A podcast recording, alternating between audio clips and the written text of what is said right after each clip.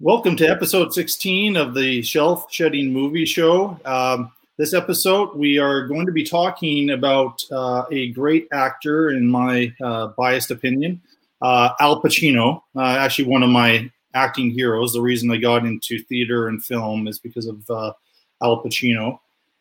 And uh, so we will be talking about six movies, and I just want to start off by mentioning there will be spoilers for the movies, uh, and there may be some coarse language, uh, so just uh, be prepared for that. Um, my guest is Kurt Fitzpatrick, and we met each other um, years ago uh, at the Saskatoon Fringe Festival, but you yourself, you live in New Jersey. Is it Jersey City? Yes, that's right. And I think at the time you lived in Brooklyn. And, yeah, yeah. And you had a show traveling the Canadian Fringe circuit, uh, The Last Straight Man in Theater. Yes, that's right. That particular year, I was doing um, play reviews for uh, 25th Street Theater for the the, uh, the festival. It was still under the guise of CBC, and your show was one I saw pretty early in the festival, and um, I, I, I loved it. I I think I I took some different things from it than what you uh, intended, but it was kind of nice to connect with you and talk about that afterwards.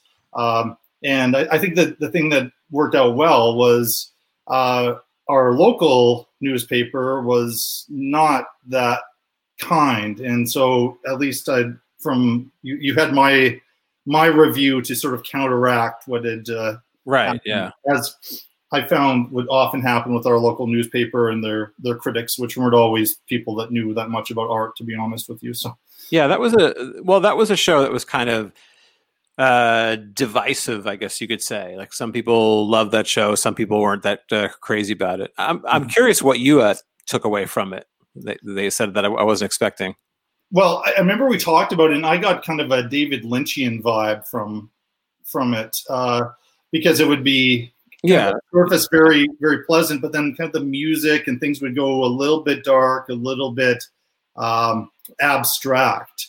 Uh, but when i talked to you you said you were part you were partially inspired by the canadian content here kids in the hall in somewhat in, did i say that? Because yeah, i think you told me at the time but uh, oh really? I was inspired yeah. by kids in the hall. Huh interesting. Yeah because i would think i would think i'd be more inspired by david lynch but although maybe that just evolved over over the years. But yeah. I like Kids in the Hall. I was as a kid, I watched a lot of. Uh, I watched SCTV a lot. Mm-hmm. And I watched SNL and Monty Python. I was probably more into that than uh, well. I mean, Kids in the Hall. I probably saw when I, when I was older. It uh, came about. Yeah. But uh, yeah, that was a show that uh, it was. Yeah, a lot of people found that found that show to be very strange, and some people didn't understand what was happening. Mm-hmm. And and then there were some uh, uh, some big supporters like you, which which which was awesome. I remember the uh, the uh, Winnipeg Free Press. Yeah, that was that's what it was. I did, I had just done the Winnipeg Fringe mm-hmm. Festival with that, and I got the two big reviews would be the Winnipeg Free Press and the CBC. And I got four and a half stars from the Free Press and one star from the CBC and the CBC reviewer ran out of my show and yelled at the volunteers. He was so angry at what he had just seen. it's not like it wasn't an offensive oh. show, but he just uh, he just wasn't happy with the the show. I don't know. And so it's kind of ironic that I was writing under the guise of the CBC at the time, and I was able to. Um, you, you didn't, I, I, and I'm not, I, because I know I remember you got like one brutal. It was before I even met you. One brutal notice from the Star of Phoenix in Saskatoon. Like what? Much worse than this one. I think what you told me is that the, the critic. Oh, memories for last great man. You spot who it was right away, and you're like, "This show is not for this particular person," and it's so. Yeah, yeah, that yeah that happened, but uh, I'm quite resilient, and I just mm-hmm. I keep performing. You have to be. You have yeah, to be. So. When, what, what struck like me too was technically what you were doing, and maybe it's just because I I have some theater experience and not necessarily to your level, but uh, what you were doing, you you were you had multimedia and you had filmed characters of yourself and you were acting off yourself. Uh, right. Yeah. yeah. You know the challenge of it technically to do that, and the timing has to be about perfect for for every show. Otherwise, some things could go sideways fast. And I thought at least in the the performance I saw, it it was so smooth and it was really cool. And also the fact that I kind of I, I do like those David Lynch's and Kubricks and Paul Thomas Anderson folks that will not do something which is necessarily uh, mainstream. I, I think right, that's what, yeah. yeah. Yeah, that's more of my influence. I'm not sure about Kids in the Hall, but uh, but I would like to At the time, you were thinking of Yeah. something to do with that. but- Something, yeah. I one character who felt like uh like after you told me that something made sense was one I think it was one of the characters that you had filmed. well, I, I did play some female, I did play some female characters in it, so similar to uh, Kids in the Hall. Um, I'll give some credit to uh, the director Allison Cousins. I Mhm. believe her name was Allison Williams at the time. Well, yeah, her name was Allison Williams. I'm just just trying to remember what the time frame here was, but uh, Allison Cousins directed that, and she also directed my next show, which I think you also saw, which was Cathedral City. That was in, Yeah. uh, a couple years later. Yeah, is that still if if you look up your name on Internet Movie Database, does it still say that you're an actor who died in Cathedral City, California? Oh, that yeah, that that's that was kind of the basis of that show, or the i- the, I mean, the original idea of that show. That yeah, if if I did a search on myself online, like Google search, but this was years ago, and it had it had all this information about Kurt Fitzpatrick, and it had you know it was like the place of birth and all these things, and they they basically lifted information from some other site like the IMDb, but they mm-hmm. but they had my place of death. they said where I was going to die, which was Cathedral City. So the show was kind of like you could basically be immortal if you avoid going to Cathedral City, California for the Yeah, I have not gone there. I'm still kind of leery about going to Cathedral City. I'm not sure I'd go there if I were you. I don't know how they know, but but yeah, The other piece, just from the movie perspective, was that that whole sequence you do in the future and the last relic of humanity is a uh, VHS copy of Creepshow 2. yes, that's right. And I heard later that there's a full length play that has that same similar idea. But I don't Oh. think they ripped when nobody ripped each other off here. But there's if you didn't know about it. then- No, I didn't. But there's a there's a play out there where it's like it's civilization has ended, and they and they find an episode of The Simpsons, Mhm. and they have to like reconstruct society. And I was, I was like, "Oh, that's, that's my idea. I did that, and there was only one little tiny piece of my show. I had all kinds of ideas. Before I get into an extra special reason why we have you uh, uh, on for the Al Pacino show, uh, you said there's a podcast that uh, you'd like to plug. Yes, I am on a podcast called A Lifetime of Hallmark. A It's me- lifetime of Hallmark. Yes, and it's me and two other podcasters. Um, we've been doing the show for over two years now. I think we have over 100 episodes. We've got over 10,000 downloads. Yay, us. Wow. I, I guess that's good. Um, and so we're on like wherever you can find podcasts, Podbean, and and uh, our what we do is we analyze Lifetime and Hallmark movies. perfect, perfect, nice. I've I've stayed in a um a bed and breakfast in Abbotsford, British Columbia, which apparently has been used for all kinds of Hallmark movies. And one time I stayed there at the same time as they were filming. It was in the summer, but they were filming one of the Christmas movies, which was some sort of a sequel to uh, one. I, I I I kind of forget the title, but I've, I've tried to find that Hallmark movie, and I, I haven't been successful yet uh, to sort of see uh, what it was like. But you know, yeah, another a lot of them. it's a great idea, a really great idea for for a pod podcast. Love that. So you have uh, been on extra, and I, I used to like really follow this. Like you've been an extra on so many, um, uh, primarily New York-based movies and TV shows, and like that when Curb did their season in New York, I think Curb Your Enthusiasm and uh, The Marvelous Mrs. Maisel, and tons of shows like that. Uh, but um, you had mentioned that you had you have been an extra on some Pacino movies. I was, yeah. Yeah, two of which we're going to review here. The two that we're going to uh, review of the three that Pacino movies you've been in, you got to see the man work up close and in person. I did. I was uh, I was in um, I was an extra on You Don't Know Jack, but I think but Pacino wasn't there uh, when I was there. Um, and that's I have seen that, but my I, I saw that. I don't think my scene is even in there. My scene. It's, it's my scene. It was your scene. Pacino was not there. And then I What was Barry Levinson doing? He cut oh. I know I've I've worked with a bunch of Oscar winning directors, which is kind of cool. I mean, Yeah. as an extra. What was he doing? He's just working. I I, I did because I when I worked on Phil Spector, that was the other one. That, that was cool because it was David Lynch, or not David Lynch, but uh, David uh, Mamet. But you know, David Mamet, just watching him work, he was just kind of like a blue collar guy, and he's just fits in with the crew. And I didn't I didn't enjoy working on that for different reasons, but yeah. it just wasn't a good experience. But that's so I saw Pacino saw Pacino there once, but I didn't get much of a time with him. But on The Irishman, because I worked on The Irishman for about six days or uh, something like that, and I was one of the Teamsters, like one of Hoffa's Teamsters. Oh yeah. So I was there for a whole scene watching watching uh, Pacino give a speech as Hoffa, which was really interesting because he um he wears headsets like I have. Uh, I guess our mm-hmm. uh, the uh, home audience can't see this, but he was wearing like earbuds, and he says to everybody, "Goes, I'm listening to a Hoffa speech," you know. So he was listening to it. So right before he gives his Hoffa speech, he's listening to Hoffa, mm-hmm. yeah. and he takes it off, and you know he he uh, shoots a scene. He, like he never gives a speech exactly the same. He's always like he kind of hits certain points, and then he's improvising. Yes, improvising. And I and I when I got home, I looked up some of his famous uh, dialogue, and I said, you know that that reads that sounds a lot like the stuff he was improvising today. So I was like, I think so. I think a lot of the stuff, a lot of his famous lines are probably probably improvised. They're him. Uh, like, and then uh, Uh, my favorite thing was he's walking down. He's walking. He he finishes giving his speech. I've I've never seen this happen before in any set. He's, so he's walking. First of all, he leaned on on my shoulder so I have the I have the distinction here. Al Pacino has leaned on me. Yep, yep. He leaned on me, and that was it. I was touched by Pacino, and he stops and he says to everybody, "He goes, let me tell you all something." Now at this point, I've never seen this ever. The whole crew, everyone stops, just stops working, so they can listen to Al Pacino what he has to say. Yeah. And he just said, he goes, "Lee Strasberg told me years ago, know your lines." That was it. That was the message that Pacino had to all of us.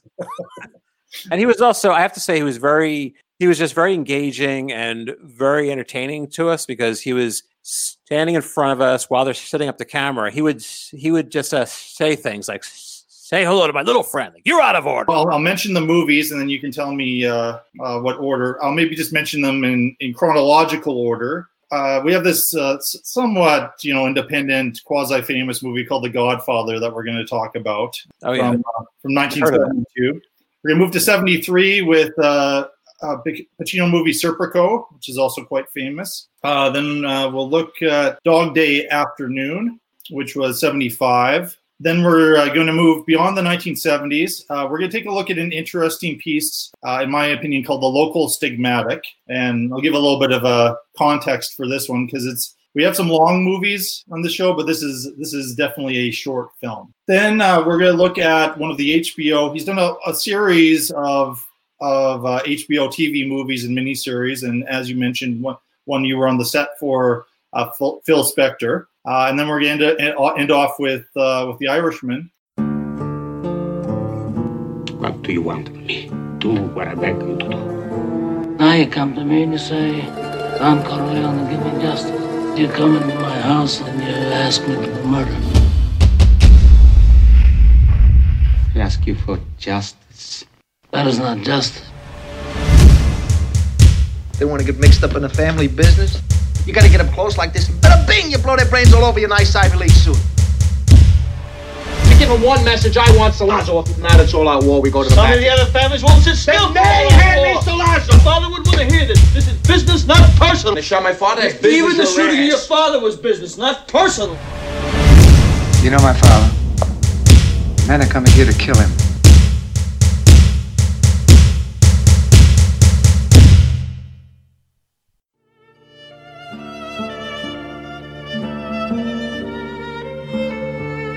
I never wanted this for you. I worked my whole life. I don't apologize to take care of my family. And I refused to be a fool. Dancing on the string held by all those big shots. It's not personal. It's strictly business don't think it's a controversial statement to say that um, the most famous of the six movies we're talking about today is The Godfather, directed by Francis Ford Coppola. What I'm going to say, which might be viewed as a controversial statement out there, is that of the three Godfather movies, I feel that The Godfather is the best of the three, whereas many people do lean towards The Godfather Part Two. Uh, that could be a side conversation that we talk about, but um, The Godfather is an epic about the Corleone family and how things change from them from one generation to the other. We have Don Corleone, famously played by Marlon Brando, who gets attacked, and there's a bit of a succession that starts to happen about who's going to become the new godfather. He has three sons, and his uh, he has a son played by James Caan named Santino, who is pretty much the natural heir, but he's a hothead. So if you want to think of, we'll be talking about uh, Joe Pesci later on. Joe Pesci, in some of his earlier Scorsese gangster films, was the the hothead. He wasn't. He would react instead of think about things. So that was the challenge for him, um, being the head of the family. And then we we have Fredo, who's kind of the black sheep of the family. He's kind of there. He doesn't really have any leadership abilities, nor does it look like he would ever be given any sort of responsibility in the family. And then we have the war hero, Michael Corleone, played by Al Pacino, who wants coming back from the war and he wants to be legitimate and have nothing to do with the family business. But the fates align, and who emerges as the next godfather, but the reluctant member of the family, Michael Corleone, who is Pacino, who will anchor the three Godfather films and that is basically the setup for The Godfather. There's a lot of trivia behind it here, but before we get into uh, that stuff, I want to find out what do you think about The Godfather?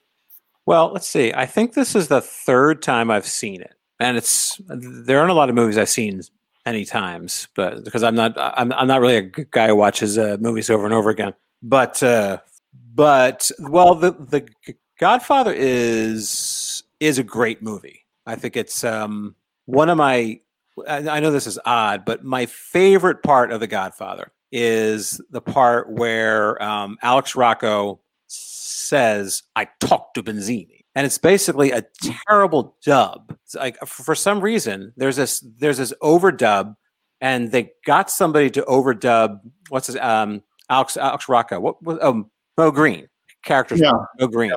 So they got someone to overdub Alex Rocco who had an accent, doesn't sound anything like Alex Rocco. All of a sudden, there's this jarring overdub that just goes, I talked to Barzini. And it's just, it's so great because it's like, it's the Godfather is, is like, it's, it's almost like a perfect movie, a perfect movie. And there's this one little moment of just, I, I don't even know how to describe it, just this jarring filmic catastrophe. and it just, it, mm-hmm. because it's so it's so obvious because the rest of the movie is so great, and it kind of reminds you. It almost like like a zaps you into the fact that wow, this is such a great movie because there's yeah. one little mistake. I also love the fact that he kept that in there because if this was a George Lucas movie, he would be digging up Alex Rocco from the grave to uh, dub over his line again. yeah. Well, at that point, yeah. uh, Coppola certainly didn't have that kind of pull. But uh, yeah, uh, to answer your question, I think The Godfather is a great movie. It, I think it also holds up well. Like I watched, yeah. I know we're not doing this movie, but I also watched Justice for All, and, and Justice for All is it's very dated. It's like a movie. It looks like a TV show from the '70s, and The Godfather just holds up great. And probably part of the reason is because it's had such such an influence on other movies. They also say period pieces seem to last longer than movies which are contemporary because fashion changes, what the way people talk change. Oh, that's um, a good point. Yeah. Yeah, and it, it is a period piece. It it was came out in 1972, but it's very much set in the late 40s, moving into the 50s. Uh, in and it is a the, the New York based. They go back to New York for Godfather three, but two doesn't have a. There's not a whole lot of time that's uh, spent in New York in the Godfather Part 2 mm-hmm.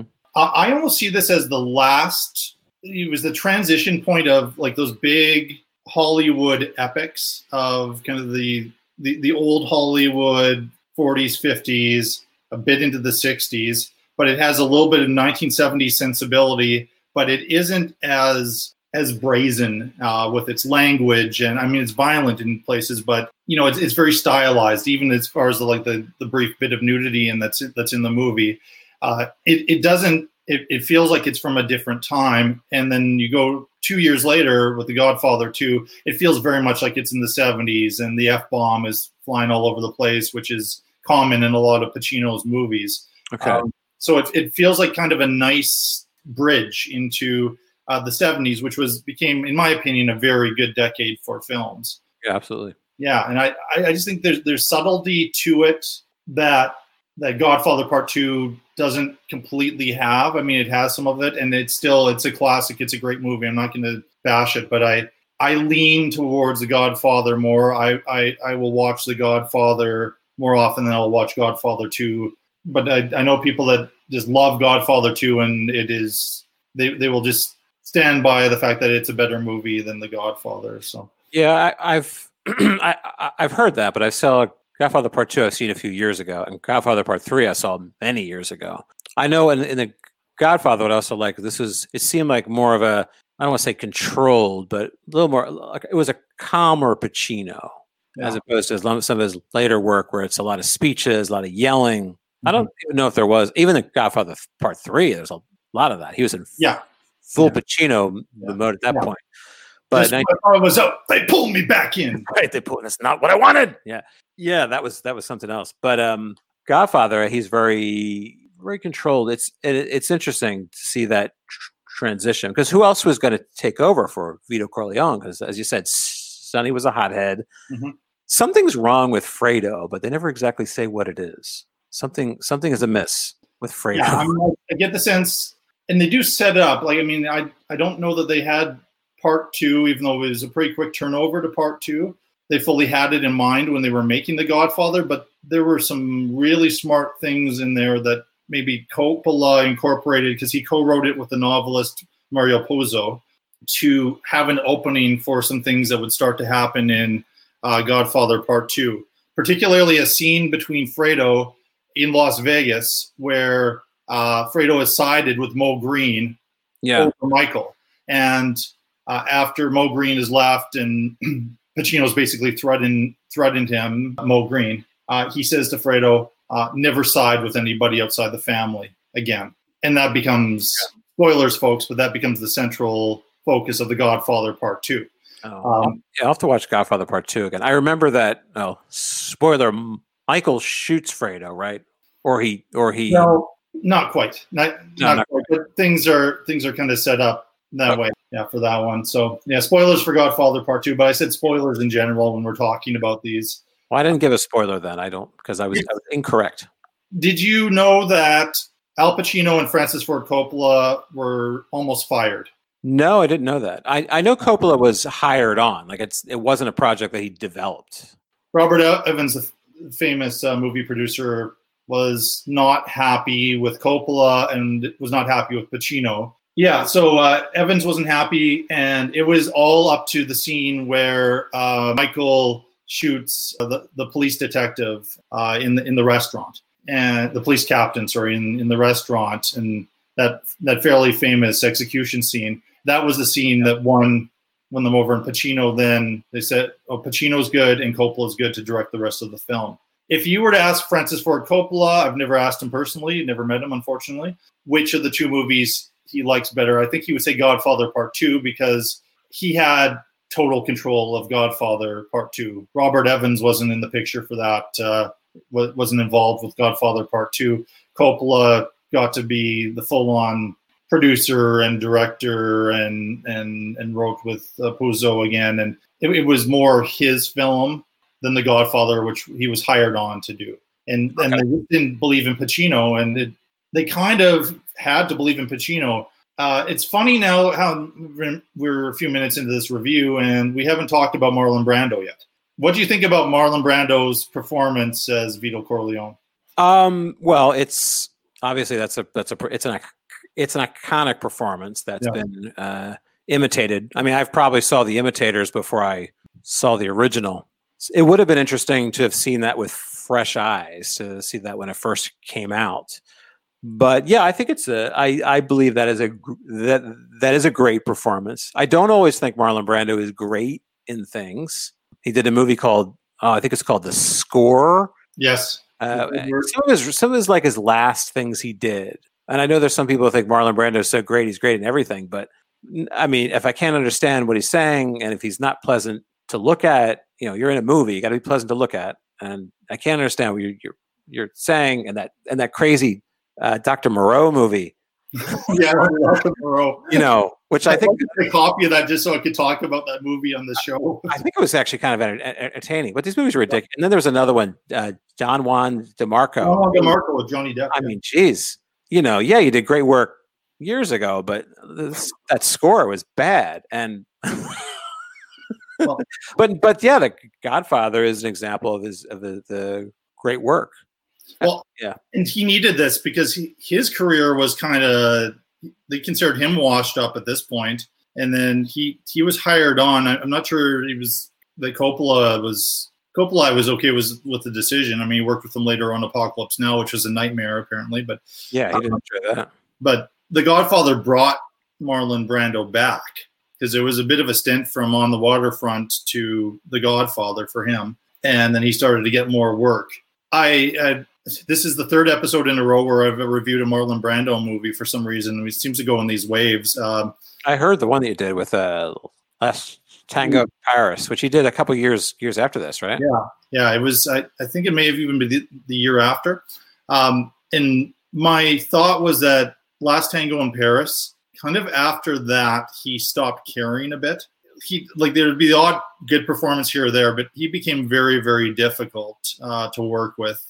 Kind of after that point, Bertolucci let him do whatever he wants. Uh, last episode uh, was black and white films and reviewed a streetcar named Desire, which became, in many ways, I think, besides The Godfather, the iconic performance of his career. And he really was Well, that and pioneered method acting on film and the Stanislavski uh, approach at that time with, with what he did on stage and then on film. So, I mean, I think we're the last three are some of some of the best of his his work, but mm-hmm. I yeah, I don't think everything he touched turned to gold, especially in the latter part of his career. But what was that one? He did one movie where he was pretty good in it. He played like a civil rights lawyer, and this was this was later. The Dry of White Season, I believe. I think that was it. Yeah, Dry White Season, yeah. He did a, uh, uh, a, a takeoff on his Godfather character in a movie called The The Freshman. yeah, the freshman. Robert Yeah, that was good. So here and there, I I would like him in a few things, but yeah, he became a, a bit much. Here's my issue: Marlon Brando, and it was very famous. He won Best Actor for The Godfather, refused the Oscar because of the treatment of uh, Native Americans on on screen.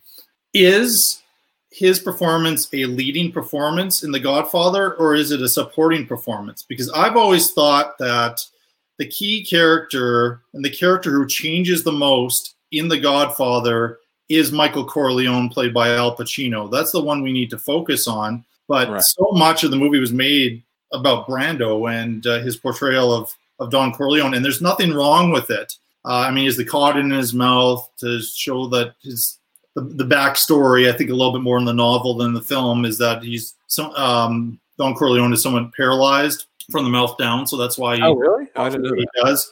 And so Brando's solution to get that, or Brando or somebody on set said, "Well, he stuffs caught in his mouth." So sometimes you can sort of see that there, and that's when we, we started doing the kind of the mumbly thing, which he wasn't unusual for him to mumble through a performance. But I that's the only thing, and it's maybe looking at a 2020 perspective on this film as opposed to a 1972 perspective when like who's Al Pacino? Nobody knew who he was, but Marlon Brando was an iconic film star who was making a comeback uh, with with this movie. So Was this the first movie that uh, James Caan was in? I don't know if there's, I'd have to look back and I, One I have of IMDb here to, to see, but uh, James Caan was I think he was a bona fide movie star at the time. Oh, he was. Okay. Uh, he was a he was a for sure for this picture, and there was never any question about having him in there. And I, yeah, I know he he'd been working solid since the early uh, '60s here. Oh, Um, okay. A lot of television, but he was yeah he was in a lot of movies. I think But- it's great. I think it's great that Godfather, just the way the movie opens and how it's that it's a wedding. You know, it's his daughter's wedding. So there's and everybody is like coming in to see the Godfather. But it's it's so cool that that's happening while there's a wedding happening outside. It's like um, um you know in the middle of all this activity he's like seeing all these people it, it gives a reason it gives us a reason to meet all the all the characters you know all the main characters to, for them to get introduced that they're all like intermingling. And there's that one guy the one guy who rehearses a speech. He's like, oh, what's it is don corleone. I am thank you for inviting me to your daughter's wedding. You know that guy? And like and you can see him like before that he's rehearsing it. He's yeah. sitting there like don corleone thank you for then when he actually sees the Don, when he sees him, he freezes for a moment. Oh yeah. Look at the guy's face, like oh, I forgot my line. He's been rehearsing like for a school pageant. Yeah. May your first, may their first child be a masculine child. That always struck me as odd. So he wants their first child to be a boy, or it could be a girl who's masculine, a masculine child. I don't know. A masculine child that's a great performance by Brando because he's just kind of like you know he's looking at him like no okay thank you thank you for stopping by. you do a great great Brando impression, uh, Corleone impression. Watch The Godfather though, you you kind of see, and they do this in all three. It's one one is this wedding, another is a celebration of Michael Corleone in uh, Lake Tahoe as this this great this great man and great contributor to the church. And then Godfather 3 starts with this uh, baptism, or that everything that starts to happen, like a Shakespearean play, all of, all of the players are there and the fates are aligning, and they're already conspiring against Don Corleone at that wedding. And and we do see all of all the people. The more you watch it, because hmm. just one, one viewing of this, it's it's a long movie. There's lots of characters, and it can get very confusing about like who's betraying whom. And and so now I have that a little bit more straight. Then I, I look for those details early in the film, and it really does hold up in that way. All those people are conspiring against him. So, some are uh, trying to make power plays. We see, for example, the, the driver who betrayed him when uh, Don Corleone was an attempted assassination.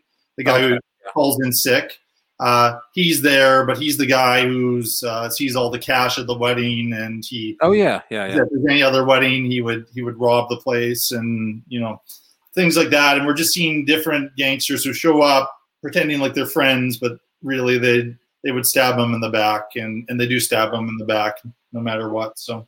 Well, it is the mob, so you have to.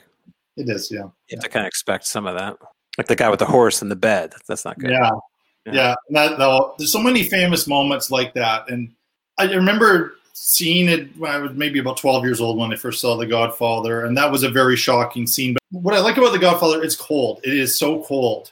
You know, the the Scorsese gangster movies are very hot-headed, very ferocious, but here it's it's business and it's cold, and you know everybody's in on this violence, but they're acting like they're not in on the violence and that they're just you know everything's a business deal and it's, there's so many great performances I, I, I like. I, I actually think probably I might go with my favorite performance being James Caan.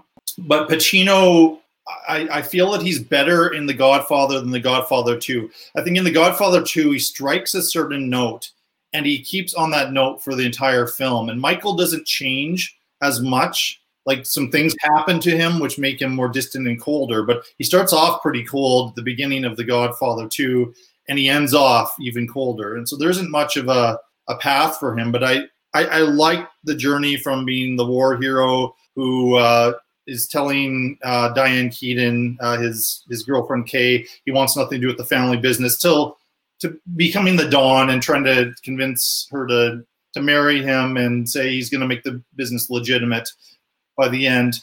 And he enacts one of the most brazen crimes of all time. And this is just this time around for whatever reason the uh, getting to the end of the film spoilers territory but when there's the baptism sequence where he is becoming the godfather to his sister's kid and that's cut with all of these revenge killings that michael has planned out to just before he leaves new york he's going to get rid of all of his enemies and it's so well directed by Coppola. It is so well edited. The music is haunting, and it's it's as perfect a climax as you can get for any movie. But I I, I really do like the whole thing a lot.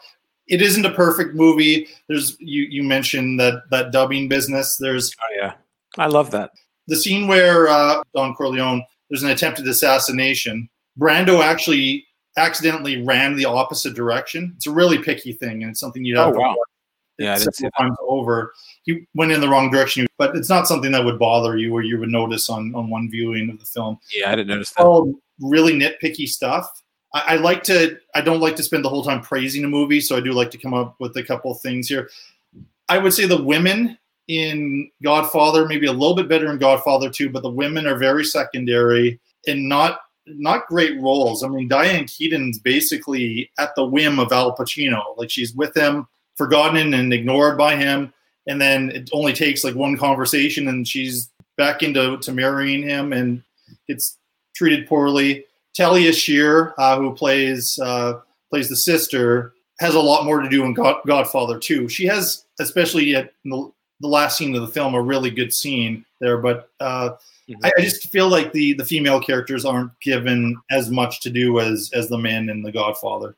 Isn't she? She's related to Francis Ford Coppola, right? She's like, Yeah. she's she's his sister. Yes. Yeah. As I understand it, sister, and then she's the mother of Jason Schwartzman, who's been in a lot of movies. Oh, okay. yeah. yeah. and of course, she's her famous role was Rocky. Yeah, she's Adrian. Yeah. Yeah.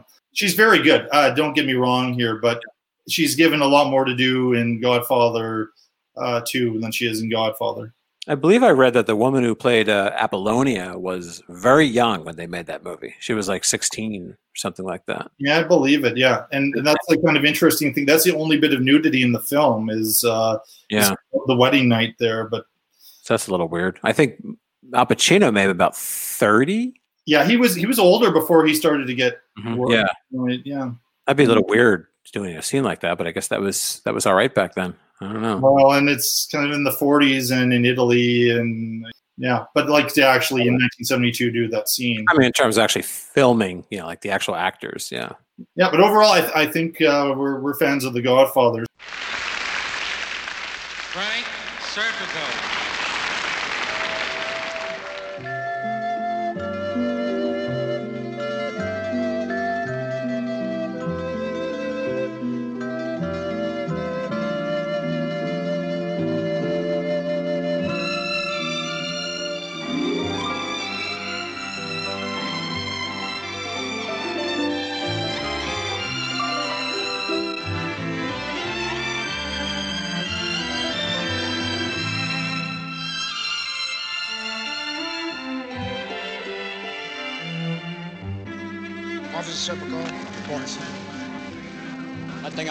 Goes.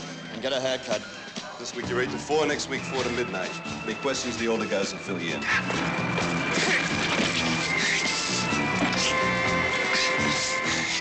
Okay, who are your playmates? Hey, Frank, you want a piece of this?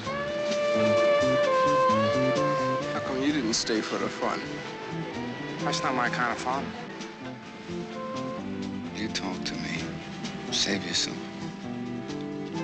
Hey, Frankie! How you doing? You keep asking me that. What's the matter with you? Well, I thought you were coming over to the house. Margaret invited Marianne over. Hey, Pasquale. I'm gonna tell you something. See, all day long, I work with cops, right? Mm-hmm. Now, I go out, I see Marianne. Her father's a cop. Her brother's a cop. Her uncle's a cop. I got a feeling she's a cop, too. I must have been nine, ten years old. I was this big. All my life, I wanted to be a cop. It's like I can remember nothing else. So what do you think, Frank, about the money? I don't know. But I'm not broke and I don't have a family.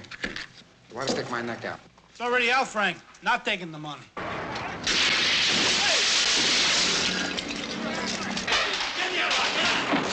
going on here? Who the hell are you? Police, who the hell do you think we are? Where you from? The borough, Manhattan 8. No, damn it. No, you're not from the borough. I just paid the borough this morning. We're not doing anything bad here. We're skimming a little gambling money. It's clean. If they would take all that energy, see, put it into straight police work, we'd have the city cleaned up in a week. If They'd clean up, there'd be no crime. Serpico, get in. Okay, you might get by in the Bronx, but down here, 800 a month is chicken feed. Last week, one dope dealer, 120,000 split four ways. That's serious money. Suppose they ask you who's taking money. What I don't know, I don't know. Yeah, but you do know Frank. Look, Frankie, I like you. I don't want to see anything happen to you. Serpico? You won't find anything on Serpico. He's clean. Serpico. See Inspector Palmer. Frank, it's very easy to um, get hurt. It takes a 14-shot clip. You expecting an army? No, just a division. We know how to handle guys like you. I had to cut your tongue out.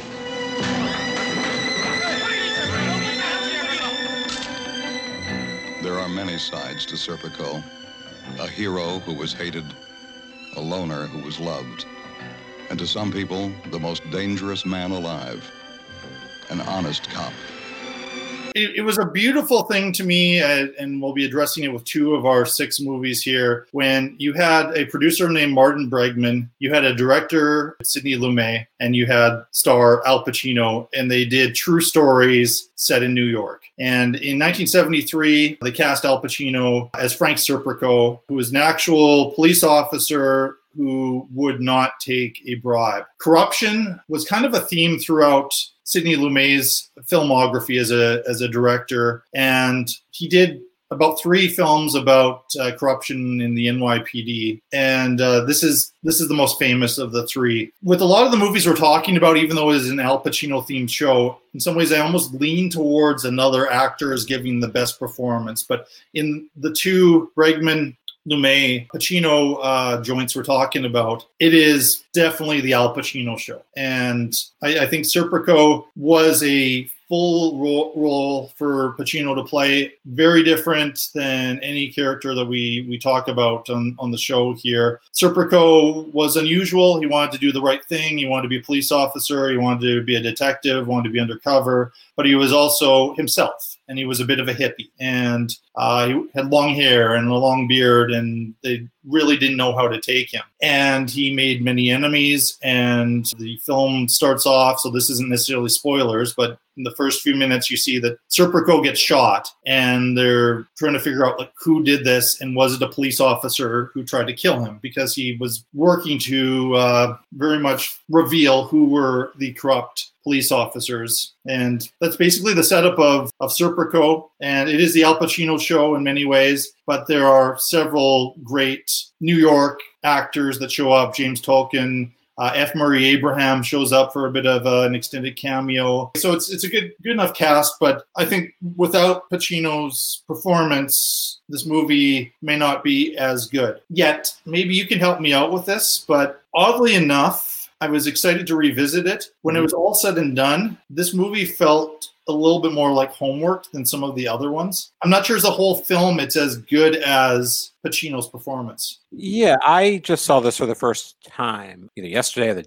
day before, and I would agree with that. I did. I did think it was a it was a very good performance. I mean, it, it is a good movie, but I certainly. I mean, the, it's, it's hard to it's hard to, to compare something to The Godfather. But we are going to talk about Dog Day Afternoon, which I have. I, that was I, I saw that for the first time as well, and I'm very excited about that movie. Yeah. I don't. I don't have the excitement over Serpico that I do over Dog Day Afternoon, which was awesome. We Uh, might be on the same page. yeah, Serpico, you know, I- I guess it's because it's Dog Day Afternoon is based on a, a real story as well. But I was surprised, Serpico, I was surprised, like, wow, the police force was, is, is, was there's anybody who, like, he was the only person who wasn't corrupt. The police force was awful. And then when he's working for the narcotics division, they were, it was like four cops splitting up a hundred grand. in like the 1970, 72 or 71, it's like, wow. Like, I was surprised that his girlfriend didn't like, uh, wasn't like upset with him at some point. She's like, hey, could you take some of that money? We could live better.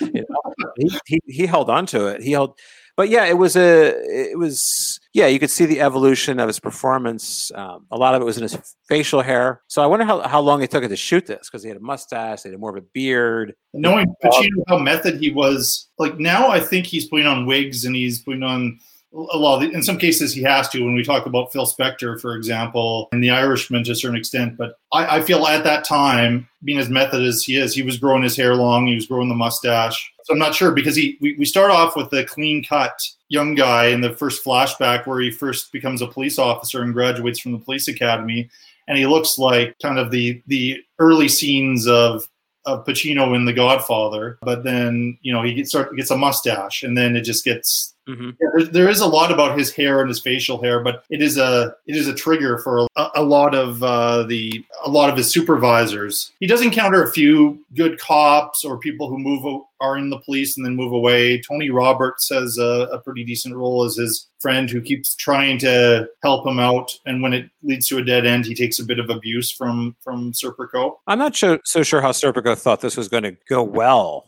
I guess I'm talking about story wise that th- like uh, they finally decide to go to the New York Times and tell them about like, all the uh, corruption. They're all excited, like yay! It's like, well, not not a lot of people are going to be on your side on this. You work for the police department, and and his plan throughout the movie was to he wanted to expose the corruption, but still be a cop. Yeah. So it's that's uh that's kind of crazy in a way, you know.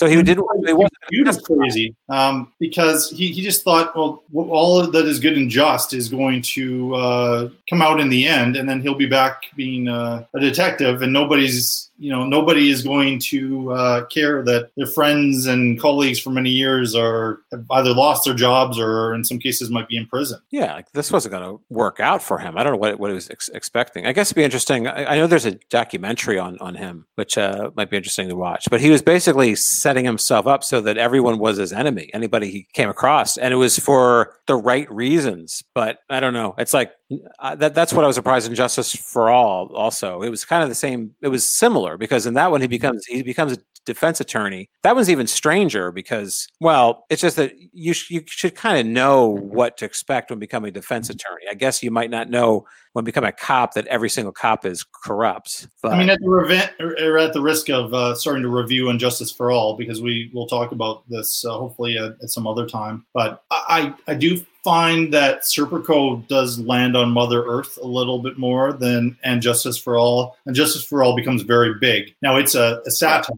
so with, within satire, I think you can allow some big moments to happen. In Serpico, they're going for uh, hard realism Yeah. within the picture, but yeah, it is very gritty. fair to compare those characters and say they're they are similar in a way, and it's almost like an obsession. I'm a big fan of the movie JFK, so I, I'll yeah. call that my favorite movie of all time. And I, I, I just like characters that have that kind of tunnel tunnel vision obsession, and it, it- it's just interesting when other people would give up. They just keep going, keep going, keep going, no matter how how threatened they actually are. And Yeah, that's true. It's kind of like a Papillon. Uh, yes, Papillon, who just wouldn't give up, and and and uh, Dustin Hoffman's character finally just gave up on escaping, but Papillon would not. Just kept going and going and going and going. So it is it is interesting that kind of bullheadedness. That that was a good thread. It was a yeah, it's a strong movie, and there's there's um. See if I could ar- articulate this, but I noticed like the I guess one of the opening scenes where Al Pacino's with like the police academy, they're getting sworn in, and it's it's filmed in like what looks like a gym, like a high school gym, and I just thought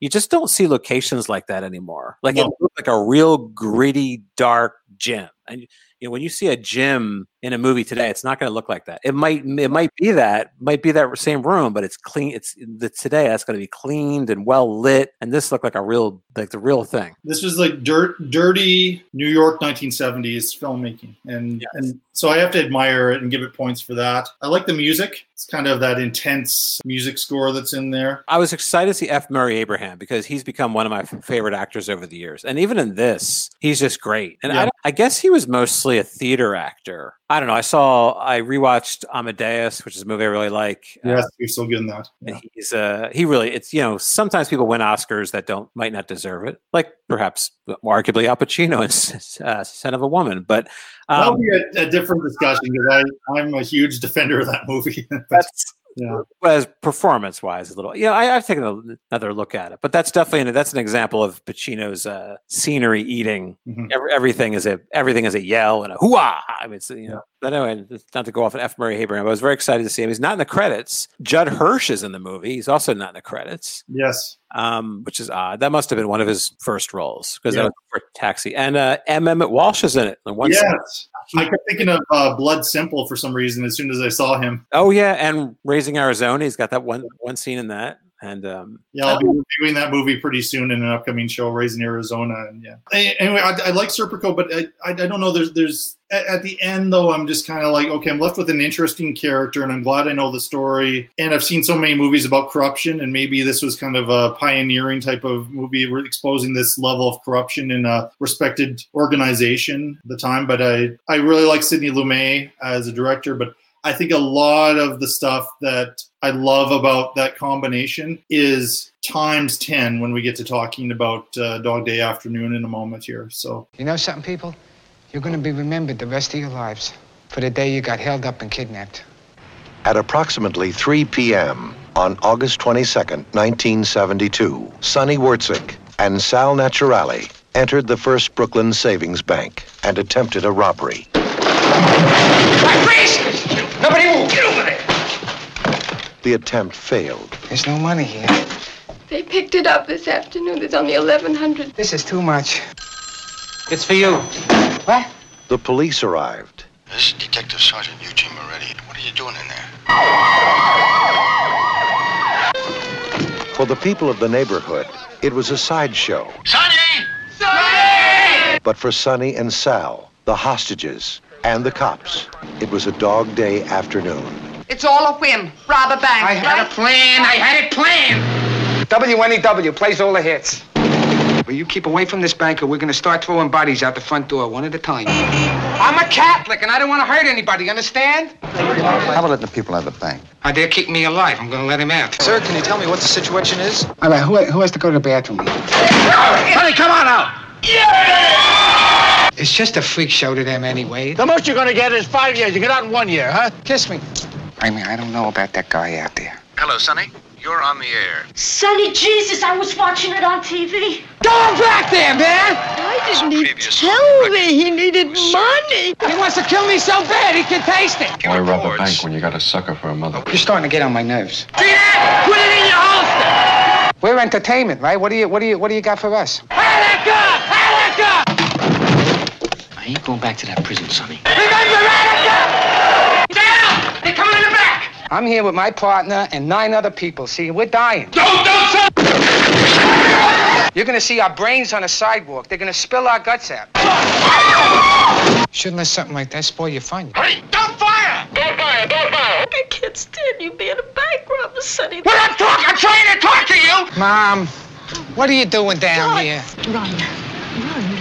Run. Where am I gonna run? Algeria. Algeria? Yeah, they gotta have a Johnson's there, so I'm going. One, we get a helicopter here. Two, takes us to a jet. Three, I'm flying to the tropics.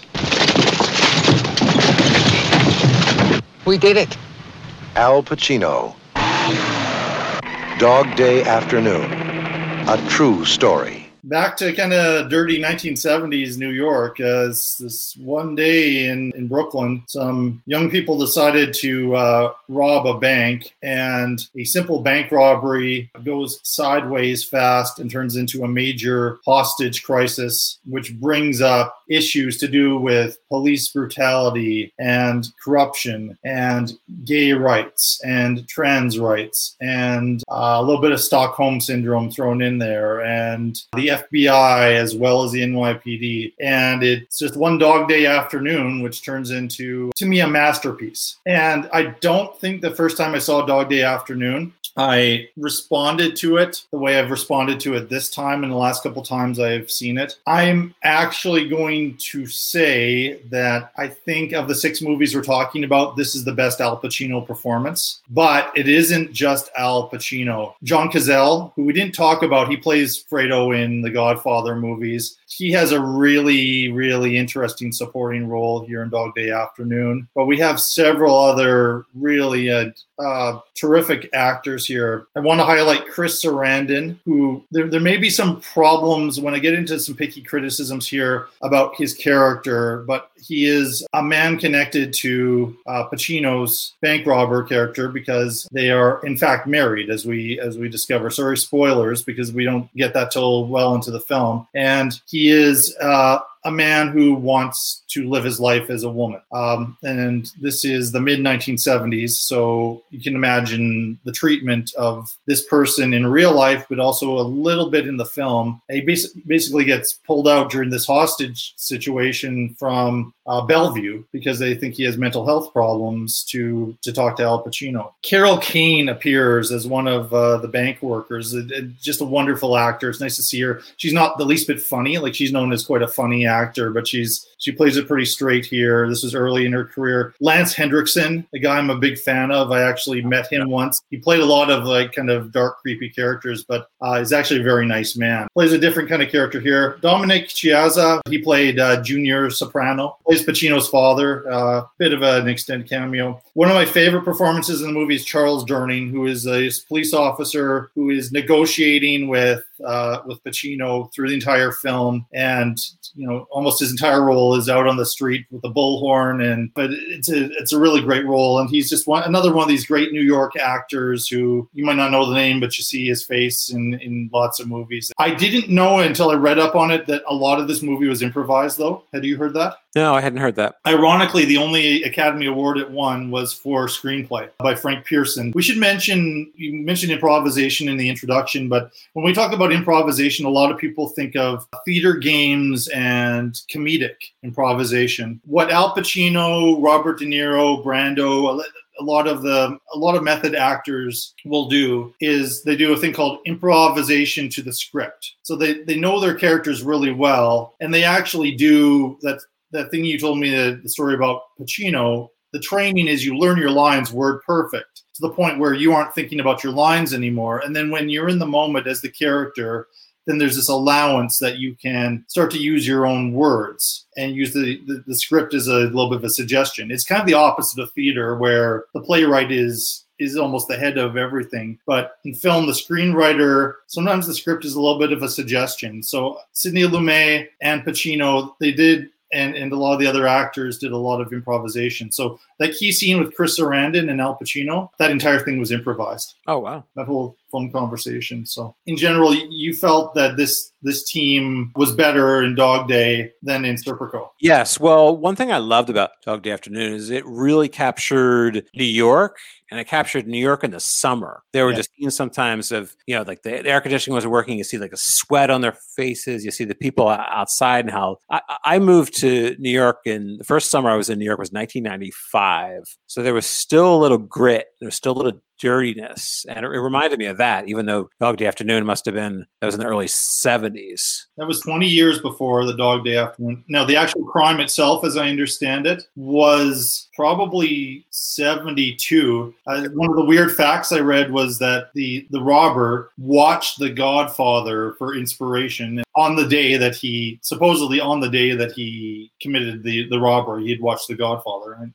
wow. That's whether like, true or not, you know, you can't believe everything you read. But that's like visualization, like the uh, the secret or something like that. Like he he goes watch The Godfather, he does the crime, then Al Pacino actually plays him. The yeah. law of action. Um, but no, it was that's that's one thing. It's it's there is something about in New York in the summer. I don't know what it's like now because I I have not been in Manhattan since March because of our current situation, or Brooklyn, you know, which is where it actually happens. Uh, but there is something about New York City in the summer, like this sweltering, you know, uh, concrete yes. jungle. I know that's kind of a kind of a cliche, but but yeah, it just really captures that with there with the fans and the sweat. Uh, it's hard to describe to people who haven't lived in Brooklyn how if something happens in the neighborhood, then people come from all around. They don't even know necessarily know what it is. They come from all around to see what's happening. right. Know? And yeah. so you know, maybe if you're not from New York or something, you don't understand how this little bank robbery got so far out of control where hundreds of people blockaded outside of this bank while this strange live media event starts to happen long before the 24 hour news cycle and all of that. Did you know that? What would you say is the most famous uh, famous line from this movie? The Attica, Attica. Yeah, That- and again, is early on in the I didn't, I didn't know what that was about, and I, I think that might be something that not everybody would understand. Oh, I Uh, knew. Well, it was. it, it was it is the dialogue. They talk about it a little bit, but yeah, they, but some Yeah. guards they killed prisoners in Attica or uh, shortly before this happened. That line, which is most famous, that was all Al Pacino. That wasn't in the script either. He he was out there with that crowd, and he just in the moment started shouting shouting that, and then the, the crowd. I mean, I don't know it, how much it was on location. How many people were just like people who were there who just took that and just went with it, or if you know the the extras on set were just that good that they were just working along with what Pacino was giving them. But um, Yeah, like I said, when I saw Al Pacino working, that's kind of like how he was. He would he kind of had kind of an outline. It was there was improvising, and he was a very confident improviser. Obviously, he's a he's a great actor. You know, he's a great actor just because you know he's a great actor. Then you actually watch him act. Yeah, yeah, he's a great actor. But yeah, I, I could see that that he improvised a lot of his lines. And yeah, it was uh, it's interesting because I think when I hadn't seen a, a ton of his work, I I kind of my impression of Al Pacino was he was always he always overact he kind of overacted, but he was it kind of it worked for him. I've seen now that I've, I've watched this like concentrated piece of his work, so much of his work, he really does develop develop a character. You know, I know it sounds like I'm I'm explaining that Al Pacino is a great actor. We, we know he's a great actor. It's like I don't have to, I don't have to argue for this, but you know, he is um he really does create a character and he creates a voice. You know, and this, you know he has he has an accent, he has a physicality, and it's always it's Al Pacino, but there are a lot of uh there are a lot of differences to all these uh, characters. I, I have talked to some people that get into, and this is a again the show I'm thinking about as a theme for the future is De Niro versus Pacino. I've talked to more people the last few years that say that De Niro is the better actor if they have to choose one between De Niro and, and Pacino, and they cite that thing that like Pacino goes so big with the screaming and the choices he makes that he looks like he's acting, as opposed to De Niro, who's a little bit subtle, more subtle with what he does. I don't know. My, my heart is with Pacino in, in many ways because he was, and it th- that's maybe why I have sentimental attachment to Scent of a Woman because that's when I kind of saw him, him do something more uh, more elaborate, and that got me interested in acting was his performance in Scent of a Woman. So, and then I started watching his stuff from the '70s, and uh, it got to a point anything he was in, I wanted to see. I did enjoy Scent of a Woman. I saw it years ago, and I mean, it's it is a movie that's kind of funny. Like his delivery was like, ha, hooah! It's it's just it's kind It's a weird script too. A very interesting Yeah. character study. he makes big choices in this movie too, but I think there's there's no point in here. I still felt like he was in. He has extraordinary circumstances around him. You know, he in this film, the entire motivation for robbing this bank is so he can get some money for his. Uh, he has two families. He has a, a female wife and, and two kids, but he all of this is for his his wife who is a male but wants to become a female and to get the money from this to pay for the sex change operation because the two have had a falling out.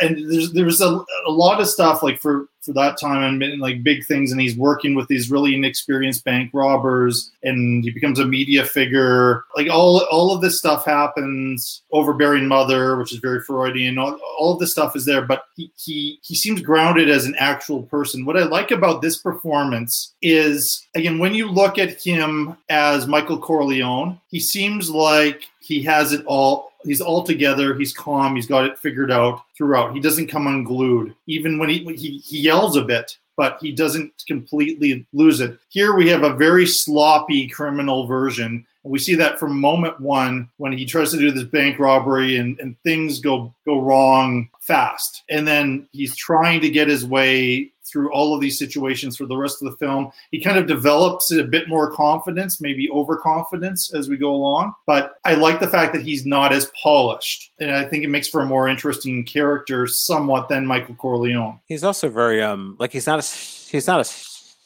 psychopath or sociopath. He just he he's very n- nice to everybody. Like he's making like all the ladies who work as the bank tellers. You mentioned Carol Kane's one of them. Uh, he's making them all feel uh, comfortable. One of them is one of them is using his gun and kind of practicing like a military stance at one point just for fun. Everybody in the bank was kind of comfortable. Like he wanted everybody to be comfortable. Like he didn't want to lock everybody up in this in the uh the vault or not not the vault, but whatever. He was going to lock them up, but then he was like, "Oh, you have to use the bathroom. Okay, everybody use the bathroom. That's fine, you know." And have any of this fully planned out. I mean, Right. he thought he had it planned out, and, and he really is the smartest guy. Like get- he goes in with these two, and, and then the one kid kind of freaks out and he wants to leave. He says, "Okay, go. That's fine. Go." And he's left with uh, John Cazale, who is now apparently the real guy was 18 years old, so that he was certainly a lot older than, and so so it's a representative of that character more than the actual character. And so maybe if the guy was 18 years old, some stuff that he says and does would make sense. But uh, John Cazale, I think, plays him a bit psychopathic. yeah, he looks like like his his hair like was a big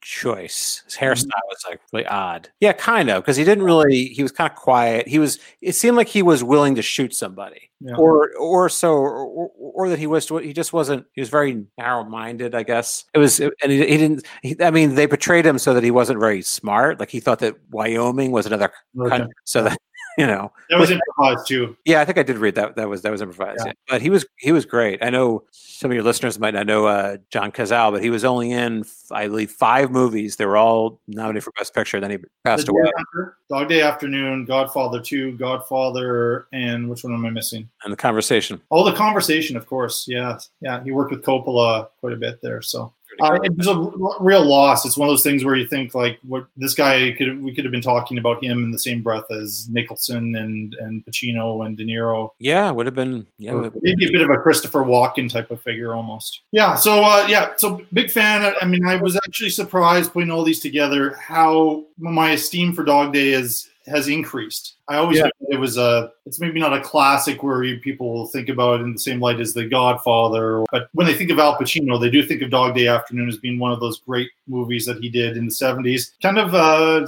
I'd say, kind of a masterpiece. You know, but it's still it doesn't feel as polished as some of the others. But it, it has a little bit more polish, I would suggest, than Serpico.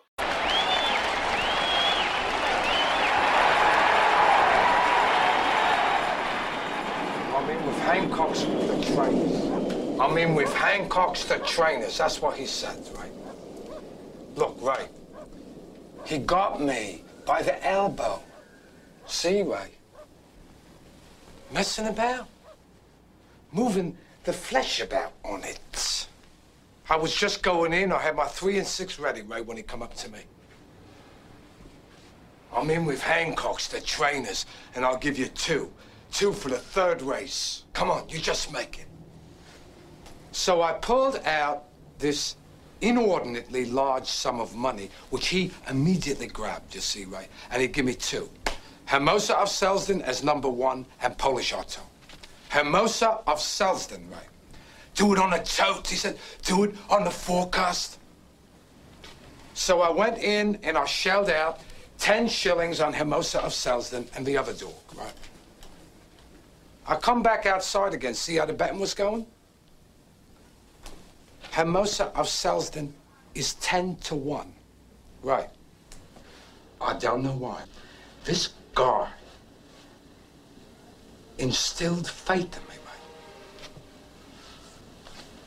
right? I don't know why. I, I really do like to have some obscure movies with very famous movies. And there's a bit of an Al Pacino box set that came out several years ago that I had three films that Pacino, even though not necessarily on, maybe for union rules or something, his name was not always listed as the director, but he he he directed the movies or co-directed the movies. And uh, the next movie we're talking about, The Local Stigmatic, is one of those. And what it was is the actor studio, and in this case, the actor studio in New York. There's several branches. A friend of mine who was a, a guest uh, critic on our my science fiction show, Tim Hildebrandt, uh, is now a member of uh, the actor studio in Los Angeles branch. But in the New York branch, which had this huge history of these these method actors coming together, and what the, the whole idea is, actors could take any role or any play that they're interested in, and it's kind of like exercise for them. They would they would work on a piece, and then they would go perform it and get some feedback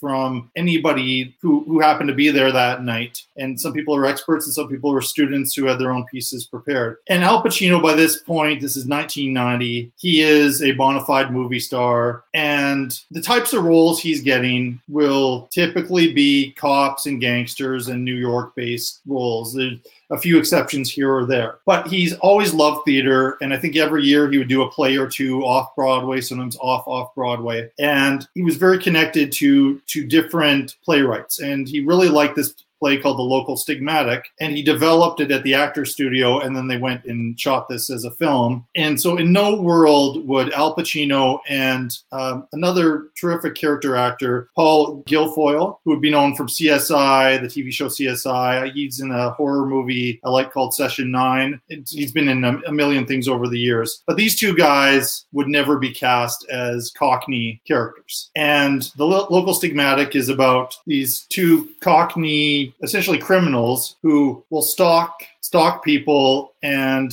torture them. And this is part of their their thing. But you watch the movie it is it is kind of a tough one to you have to think about it for sure. This is a short film really short film. So essentially the, both men are sociopaths and they uh, play mind games kind of with each other as they go around and commit brutal acts of violence against victims that they kind of choose at, at random. And so in this case our main victim is a british actor who is a little bit of a celebrity who they encounter, played by Joseph Maher, who they they meet at I believe a gay bar in London, and then they walk him home, and they kind of act like like fans, and then it, it kind of turns into this really really brutal act, and and then essentially we get a little bit of a, a scene after that and, and, that's it. And there's a big focus on al pacino's character having lost money at the dog tracks throughout. Right. And and and so there's a look at celebrity there's a look at, at different themes here. But i've watched this movie a couple times and i'm still trying to get my head around it. Yeah i have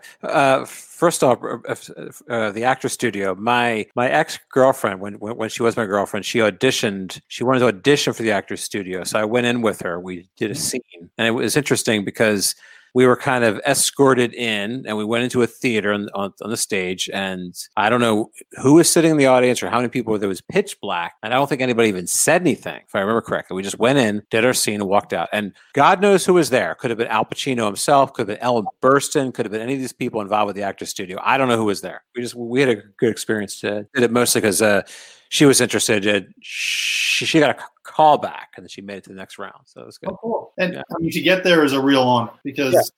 You know, all the greats and Lee Strasberg, who uh, you had mentioned in, in your story about uh, Pacino talking to, to, to all of you on the set of The Irishman. Lee Strasberg of course, acted with Pacino in Godfather Part Two, uh, but he was very much Pacino's teacher and the teacher to a lot of the the great method actors that came out of the 1970s and and before that, of course. But he ran the studio for many years, and I, I, just think what what a great place to go if you get in to go and and and just work on on your craft. I I'm sure the feedback is brutal at points, but it's how you improve, and it's not a thing where okay you have people who are given character roles all the time. So they're maybe given the chance to to try out a scene where they are the lead and try to try to develop things. And so again i think pacino is really appreciated. And so all of the the, the whole box set was about films that he did, which he he worked on through through the Actors Studio. I like this movie, but you're left with kind of a,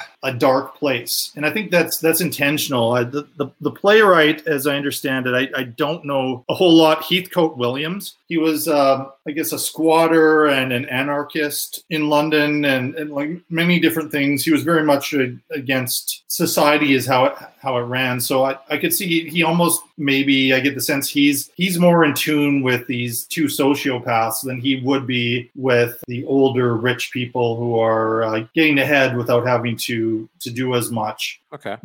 it seems like it's kind of an ambiguity towards like this idea of just picking a victim at random and then attacking them. That it, it reminded me of of some sections of A Clockwork Orange in, in in places, which is a film I it's on my ten favorites of all time, but I don't recommend it a whole lot to everybody because it has that kind of in kind of brutal violence without any sort of consequence. Like these guys keep going on spoilers, but they keep going on doing what they're doing and living their lives, even though they've kind of tortured and, and, and ruined the life of this particular actor and anybody else that that they've come across before. Um, yeah, it's um, it's- I- I had never, well, I'd never heard of this until uh, you had suggested it, and I just I watched it today for the first time. It's it's on YouTube. Anybody wants to see it, it's just there on YouTube for everyone to see. And so I don't even know if this is a movie. It's it's less than an hour, and it's I would have said it's a vanity project, but the way you just described it, it's there's a difference between a I can't really say it's a vanity project because he didn't really release it, you know. No. but it's, but it, it's more of like when you talk about the actor studio, it's more of like an it's it's an acting. It, it appears to be an acting exercise, which Yeah. is fine as long as you don't make anybody watch it. Um, you know what I mean? Because I think where you stand on this? because I think that Pacino, um, as soon as he opened his mouth and I heard, oh, you know what's going on, I was like, uh oh, I was with you in some of these other. I was with you with some of these very slight accents you're doing, but this this is a this is this is a toughie. And I would say I, I I do think that doing work like that makes you a better actor, but there's a reason why people don't want to see you do that kind of work. First of all, I couldn't understand him. I had a lot of I had a, a lot of difficulty even understanding what was. I didn't really understand what was happening in the whole thing because it's a tough one. I couldn't get through his accent. I couldn't. I couldn't understand what Pacino was saying, and it was. But it wasn't just that his accent was thick. It was like he was using the. It was probably the writing too, because he was using like the, the uh, slang and the colloquialisms. And I don't. I don't have any Cockney. I don't have any deep Cockney friends. Yes, and, that, and that's where it reminded me of Clockwork Orange. But you have more time in a Clockwork Orange to start to catch up to the vocabulary of uh, of the Droogs and uh, Malcolm McDowell, and it, Yeah, I don't know. It's there was a long scene. It opens up with a long scene, and I'm like, Long- oh, this is clear. This is clearly a play that Yeah. Pacino. I'm. I He must have financed this himself. It. It doesn't appear that direct. The director has a lot of directing experience, at least f- film directing experience. You know, it's there's nothing. You know, it's, a, a theater director who yeah. just went it- along on the project, but it looked like it should be on stage. Like there's a there's a there's a long scene in an in an apartment, something about dog racing, and I couldn't really get what was going on there. Then they're walking around. There's a there's one part they're in a bar, and the, the one character, the other character says to Pacino, or or they start talking about what what you do in the last hour of your life, and I thought that's a discussion you have on stage and not in a movie. That's a perfect theater discussion. That's not something people talk about you know, in, in a movie. I'll, play- I'll play a bit of defense. I am mostly there with you. I, I like the fact that it's kind of a rare movie to have. It's not nobody's heard of it. Maybe for good reason. I don't know. The business with where Pacino is, uh, first of all, like his intention, he said was that big long monologue he has at the beginning. He said he he knew he recognizes that the audience will go, oh, it's Al Pacino, and he had a big long monologue so that the audience would get used to Al Pacino talking in this voice, which I I'm hearing that you never did get used to it. So it? He, he thought that was. Thought that was a uh, good idea. Yeah, It's pretty. good. it might be in the play too that there's that monologue, but I know, the, I, know, I know the copyright is 1990, but I was reading this was mid 80s. So he's got it kind of like a Scarface hair. So it's kind of like you're looking at Scarface doing his accent. I'm, confused about it too a bit because uh, I, I might have to dig into the history a little bit more because there was uh, and I, I don't know they went to a movie and I Oh, yeah. It's like the Elephant Man, but that would have been like 1980, 81. Yeah, but I, I was also not sure because it looked like the Elephant Man was combined with something else. So had they gone to a porno theater where Ah. they had the Elephant Man, but they had some, you know, I, I wasn't completely sure. But if it was the Elephant Man, yeah, maybe they shot it in the 80s and they couldn't get it released or distributed until 1990. Well, it uh, wasn't from from what I read. It played at the Museum of Modern Art, which is fine.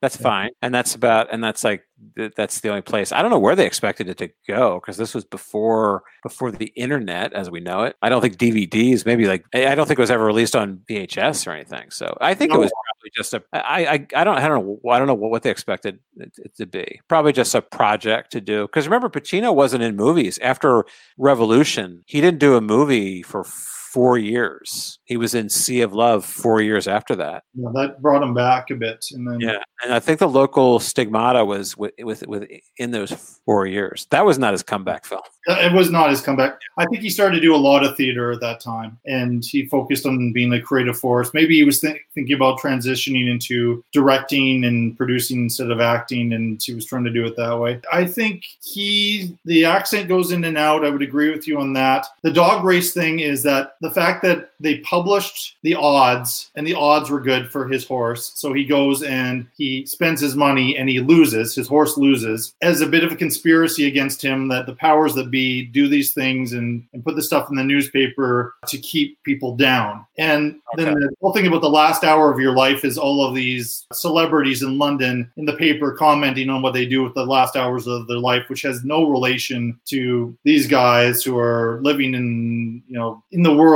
that that they're in and that gets gets Pacino's characters a bit of a hothead, and they're and, but they're both so upset that they want to just sort of take this this out and this privilege out on somebody, and then they spot this actor and they go and ingratiate themselves to him, buying him a drink or whatever, and then get him in a situation where there's an empty street where they can just uh, beat him up. Carve up his face because he's an actor, and this is going to, you know, hmm. affect his livelihood to to beat him up to this level, and then they go on with their lives, and it's, it's very anarchist in its its nature. I thought Paul uh, Guilfoyle was actually the better of the two in the film. Yeah, he doesn't have as much dialogue in it. It's really it's uh, mostly Pacino. He, he's listening and reacting, and it, it's always um, it's almost like the John Cazale character in Dog Day. I'm always wondering what he's doing, and then but then he is absolutely brutal when they Pacino does all the talking, but the person actually doing most of the violence is uh, Guilfoyle. Oh yeah, I, I thought it was kind of a fascinating character for him. And I think the movie works out a little bit better for him as showing off the type of actor he potentially could be. Because I mean, he's he's given cop roles or he's sometimes given criminal roles, and that's that's basically it. Yeah, I, I recognized him, but I wasn't sure from what. And it wasn't CSI because I don't really watch that. But I've, I've seen, I must have seen him in movies over the years. And He's, he's been working film for for decades, and yeah, I think he's kind of a safe bet. But he's not somebody that we think of a whole lot. I think it's an interesting experiment, but like you said, I think it's an experiment, and maybe it's not that watchable a film. no, um, I, I think it would be. For, I'd recommend it for Al Pacino completionists. So I I guess that's that's why I'm bringing it forward here, just because nobody's heard of it, and it's just a different aspect of Pacino as the theater artist.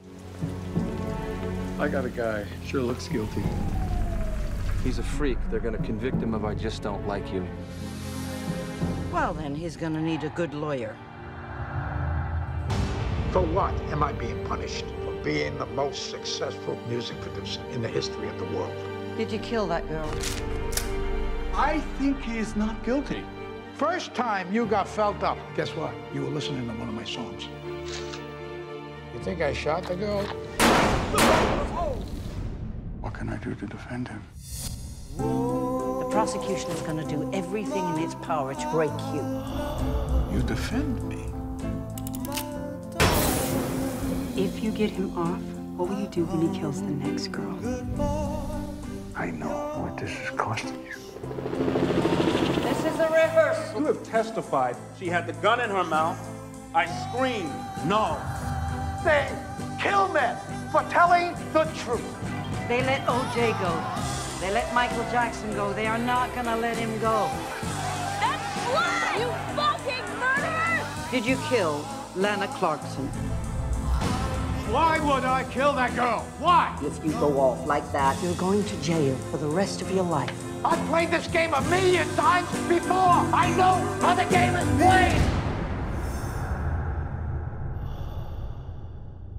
I did an episode uh, with my uh, my friend Brandon, who is a car salesman on movies about sales, and we talked about Glengarry Glen Ross, and we talked about David Mamet, and of course Pacino is in uh, the film version of Glengarry Glen Ross, and I really, really love David Mamet as a writer. I some people have some issues with him, I guess, but I I, I feel like his scripts, and it is all scripted, his scripts sound like real people talking. It's like people like the Coen brothers are, are like this in a way. Woody Allen, who I am an apologist uh, for, for Woody Allen, where a lot of it is actually on the page, but it doesn't sound like it's on the page. And, and, and so I really like Mamet as a writer. I think he has potential as a director. I liked a movie that he did called The, the Spanish Prisoner. Oh, yeah, I've seen that. Yeah. Yeah but he, you know, I, I, think the real strength, if you're going to have him do a film, is Mamet as as the screenwriter. But then he can work really well. Like say he was a co-writer for Wag the Dog, and then he had Barry Levinson was the director for that movie. Wrote the screenplay for The Untouchables, uh, which I'm going to review in a future show. And Brian De Palma was the director. But it, it's interesting to me. I mean, it was nice that he he's collaborated with Pacino a few times here. That he he wrote and directed this HBO film called Phil Spector about Phil Spector, who, if people in a younger generation know Phil Spector, they will know him more as a criminal and from a very famous appearance in the courthouse where he had this outrageous afro uh, that, that he was wearing. And so I, I think what's interesting about this movie is that the whole, you might just feel free to disagree with me on this, but I think the whole thing is Mamet wanted to set up reasonable doubt that there's reasonable doubt that Phil Spector, who got convicted of for for killing this woman who wanted to be uh, a movie star, um, mm-hmm. and and that's what we see in, in a lot of these scenes. Pacino plays Spector, and then we also have Helen Mirren who plays Linda Kenny Baden, who is uh, brought in. Uh, she teaches at a law school, and she starts to work on Spector's defense. She's brought in by Bruce Cutler, played by Jeffrey Tambor, to take on this case, and Tambor has to convince her to take on the case. And then there's a bit of a reversal later on where he starts to back away from the case and she takes it on full throttle there. To me, I, I think you you had we'd been messaging about the movies and you had commented that this might have worked well as uh, a stage play. Yeah, I think yeah. that's. I think. Well, yeah. Here's a good example because, like, I was, I was saying that the local stigma, stigmatic, stigmatic. Yeah, I didn't want to say stigmata. I was just. Yeah, it's easy to say. A local stigmata. That's kind of kind of bleak. Yeah, I was saying the local stigmatic is looks, looks, like it should be on stage and not in a movie. But but this this worked as a movie, and I think I think it could be adapted, you know, for the stage because there were long scenes where it was just Helen Mirren and and uh, Al Pacino. It would it would work great as a stage show. I think if you know it just have to be kind of adjusted a little bit. Um, but yeah, I I like this movie um, very much. I, I I'm I'm glad that we're doing this podcast. And I I was I only watched it for this podcast because I had to I worked on it for three days as, as a as an extra. I had a terrible experience working on it. It wasn't because of uh, Mamet or Pacino; they were there, but they, they, it was because of like different things that were that were happening, other background people and like the ads and all that kind of stuff.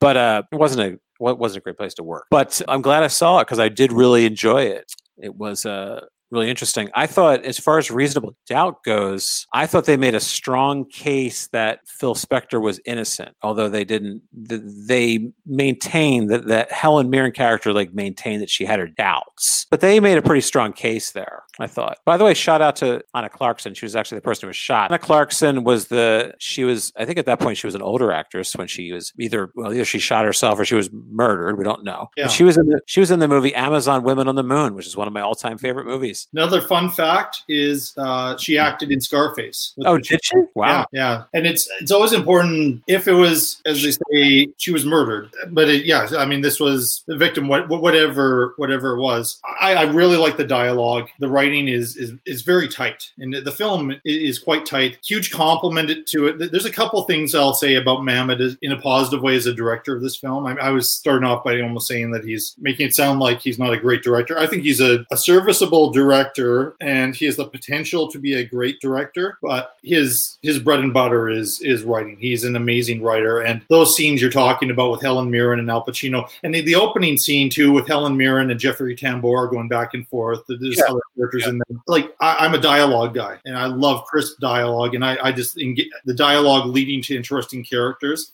So I was engaged from beginning to end with, with, this because of how well written it is. And and Helen Mirren, it's it's very much against type. I mean, she she hasn't been asked to, to play a lot of American characters. Uh, when I looking again, looking at the fun facts with Phil Spector, apparently Bette Midler was supposed to play that role, but then she ended up with some some physical injury or something. She was supposed Uh, to play the Helen Mirren role. yeah, and Helen Mirren jumped in kind of at the last minute and become.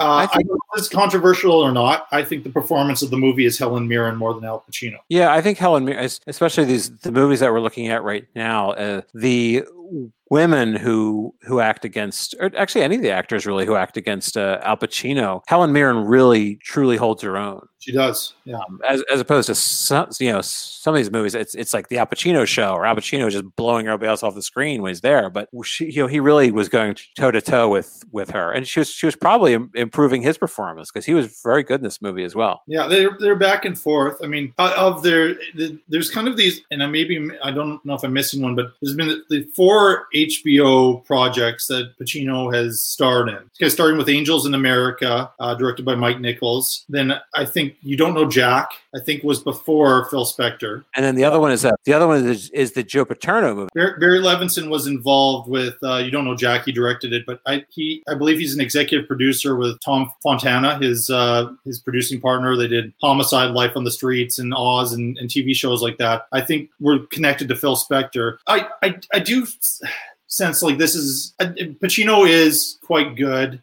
He has some big moments, very within his range as an actor, but he is he has the voice for Spector. Definitely had the look, but it, it feels like with this one, and and I really like uh, him in Angels in America, and I like him in You Don't Know Jack. But these roles feel a little bit like he's playing real life characters and he's playing dress up, as opposed to he was playing real people in Dog Day Afternoon and Serpico, but he somehow made them his own. I, I, I felt like he I, he's not an outside in, but it feels like a lot is he is relying a lot on the dialect and the the costumes to to convince us of, that he's the character, and I'm not Right. always convinced. Well, you mean it's kind of distracting? Like you still you're not you're not buying that he's Phil Spector of the whole movie. You're just thinking, I think it's a good performance, but I'm I'm not. I'm, I'm seeing this is Al Pacino playing Phil Spector as opposed to I'm watching Phil Spector. oh yeah, You know? yeah, I guess so. That's yeah. Very picky. I mean, I, it, I I just talked about. Did you uh, think you did a- black, black and white films?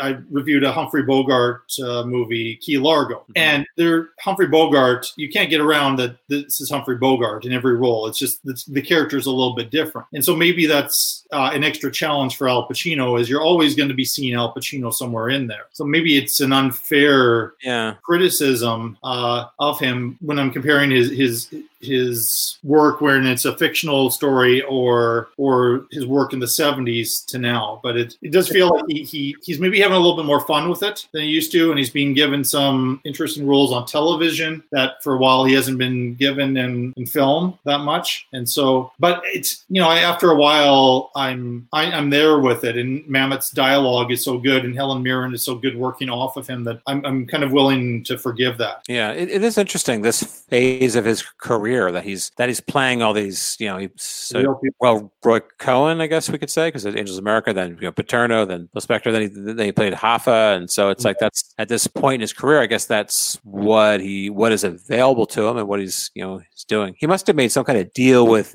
HBO, I guess. I guess they they said, "Hey, here's a opportunity for you." Well, I think it's with, HBO, but it's also with the pe- the creative forces behind this. Right, yeah, he's worked with Mike Nichols. He's worked with uh, Barry Levinson, uh, and and the you know that relationship. And they and he worked with David Mamet, and they they'll call him up and they'll want him to be in their. If Al Pacino wants to, I'm doing a movie about my life, and Al Pacino wants to play my mother, and he calls me up and is interested. I'll cast him as my mother. You know, I- I'm guessing he can pretty much do anything he wants now, and I'm glad that we're getting more projects from him, and he still is maintaining the respect that he's always had. He's not kind of like you talked about Marlon Brando and the diminishing returns in the last 10, 15 years of his career. Yeah. We aren't getting that with Pacino. It's still very good stuff that he's doing. So it's, he's being appreciated still by a lot of folks. I have another high compliment, two compliments for David Mamet as a director. I actually had no idea that it was shot in the New York area. Does a good job of camouflaging it and making it look like it's shot in LA. And the other one is, and this is even higher praise, there are sequences in here which are really creepy, almost to the level of Silence of the Lambs. That scene where he is he is that media frenzy and he's coming up for his really important court appearance and Helen Mirren is so sick and she's she's worked so hard to get his testimony ready and, and they're all ready to go and like the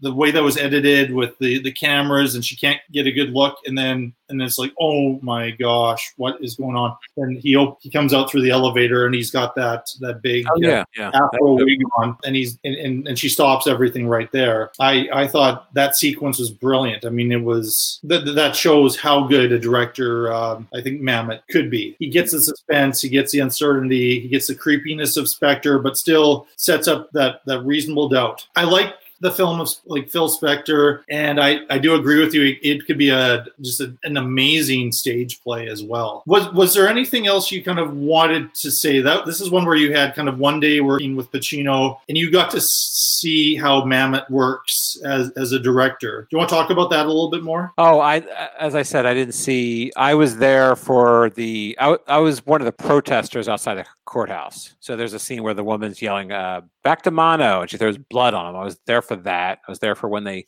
Blooded Phil Spector. yeah, yeah. Through and uh, I, I didn't really see didn't see too much of them. I saw uh, Jeffrey Tambor kind of introduced. He like uh, you know put his hands out and like introduced us to Pacino and like yay and to uh, to Helen Mirren. As far as David Mamet, I just saw. I mean, I just saw him working with the crew. He just kind of blended in with the crew. He he seemed like a blue collar guy and just you know fit in with everybody else. It's it's kind of hard to. I well, it's it's because I work with a lot of different directors. Like I and it's it's eh, some of them are not like I work with Steven Soderbergh on a, a project, and he was very distinct because because Soderbergh operates his own camera. He's riding around with a camera, and he's directing us. Like he directed me. I was I was playing a bartender in this thing, and usually you don't have so like.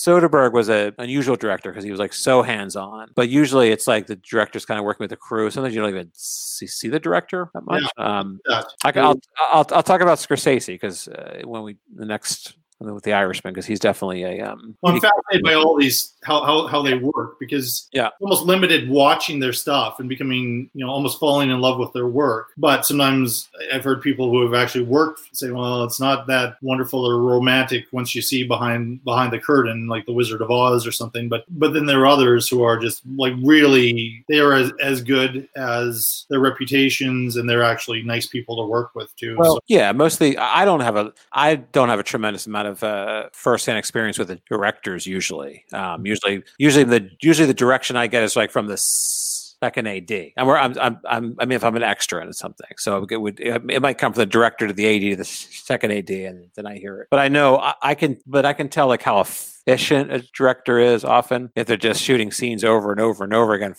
forever. It's like okay, they're they're still trying to figure things out, and then there are other directors who are really prepared and know what they want. And it doesn't take that long, but But it, yeah, it's good to know. Like as far as Mamet as a director, that he's kind of a workman's director. He's right in there with the crew. I think it's maybe maybe a Chicago route. I'm sorry that you didn't have a great time shooting it, but uh, it wasn't Mamet's fault. It was uh, shenanigans going on behind the scene. It's over. They're all gone. Frank, it's time. It's time you say what happened.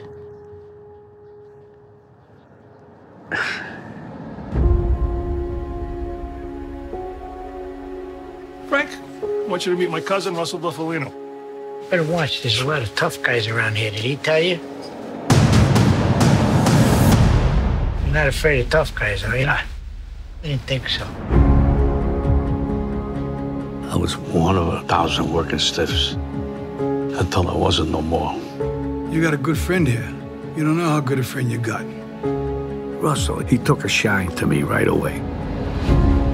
After a while, he started giving me little things to do. I know you read a lot of things about me. I just want to say I'm sorry. I know I wasn't a good dad. I know that. I know that. I was just trying to, to protect all of yous. From what? You didn't see what I see, what I've been through. A friend of ours is having a little trouble. Friend at the top. Hi, you Frank. This is Jimmy Hoffa. Glad to meet you. Big business and the government is on the attack. You want to be a part of this fight? A part of this history? Whatever you need me to do, I'm available.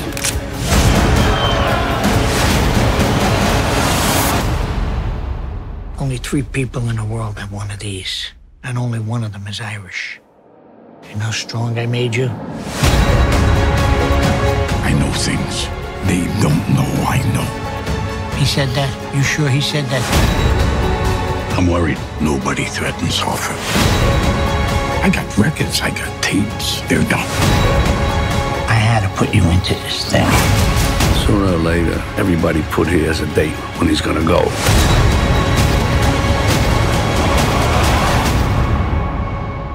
The Irishman. I gave this a, a bit of a Reader's Digest review at the start of COVID. I had to do a little bit of a filler show, and I decided, and I thought I'll, I'll do this as a series as I go along. I'm not a big fan of the five to ten best picture uh, nominee rule at the academy awards that they've gone with for last i don't know 15 years or whatever. So i've decided uh, every once in a while i will look back on different years and shed the nominations down to the five that i feel should have should have been the the five if we had gone back to the the old way of doing the academy award nominations there. Mhm. and so i talked about the irishman. It is an epic three and a half hour movie that i've now seen three times and gets better with every time I watch it. So I I feel like when we're talking about The Godfather, which is a legitimate classic, uh, I, I think The Irishman. I hope in 40 years we're going to be talking about The Irishman and saying The Irishman is a classic as well. I, I love it, and I made it clear in that show that I there were three movies on that list. Um, none of them are the ones that won, even though I was very happy just for the future of movies that Parasite, a non-English language film, won Best Picture. But I think The Irishman, Once Upon a Time in Hollywood, and 1917 are modern day classics, and to have them all in the same year was just kind of uh, amazing. 1917, I haven't seen, so I should. It's, it's worth checking out. Uh, what I said is, if possible, if you can watch it in the highest quality, like it was a big screen movie, and obviously now it's no longer in big screens. If you have some means to see it on a 4K Blu-ray, on a 4K TV, uh, with the sound up, I mean that's that's the way to see that movie. It, there, there are very few movies now where I, I'd say in, in in this this world where you have to have that kind of experience, but uh, uh, 1917 is that. But it's ironic in a way because we're talking about The Irishman. I wasn't a big fan of the idea of Netflix producing feature length movies. And I Roma, I, Al, Al- Alfonso uh, Cuarón's Roma, I appreciated quite a bit. It started to bridge the gap for me. But when I heard Scorsese was doing The Irishman through Netflix, I was like, really? Arguably the greatest film director of all time is doing his movie through a streaming service. And I think The Irishman would work well on the big screen, but it also works well through Netflix and through through means like that. So uh, I'm an enormous fan of it, uh, but I'm going to let you do most of the talking because in the previous episode I made several points about what I like about it, and then we'll just going to play off that. And this is the one where you had the most exposure to Al Pacino. Yeah, yeah. And Martin Scorsese, as it turns out, I Yeah, well, I think that I think that the this was a this was the big swing for Netflix. I think Netflix truly wanted to win an Oscar here, which they didn't win any. I don't think. I think it was up for many Oscars. I don't think it won Well, any. I think ten nominations, and it it was shut out. Yeah. Okay. I saw this movie probably about three months ago, so this is this movie's not quite as fresh as the other ones. I was I worked on it quite a bit. I was in like six scenes or something like that. What I noticed about because I work with uh, Scorsese on The Wolf of Wall Street as well, and I worked on the scene. There's a scene towards the end of the movie where uh, people are getting arrested in, in a Cuban restaurant, and just uh, he was just a very efficient director. It was a huge uh, tracking shot, and it was like they did it maybe three, four times, and it was just very, um, I don't know, it was very efficient. You could like all the, the a lot of the adjustments and everything that were being made. It was a very complicated shot. They got that thing wrapped up. I was also in the scene in, in The Irishman where there, there's like a smoky, uh, it was like a smoky house where there was like a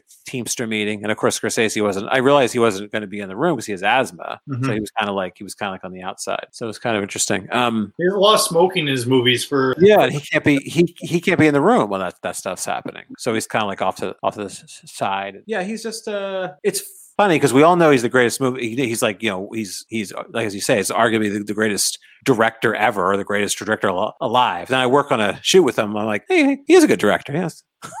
yeah. Good to hear. He's a good director. That's that's a, That director is actually pretty good. Uh, Scorsese, yeah, yeah, I know.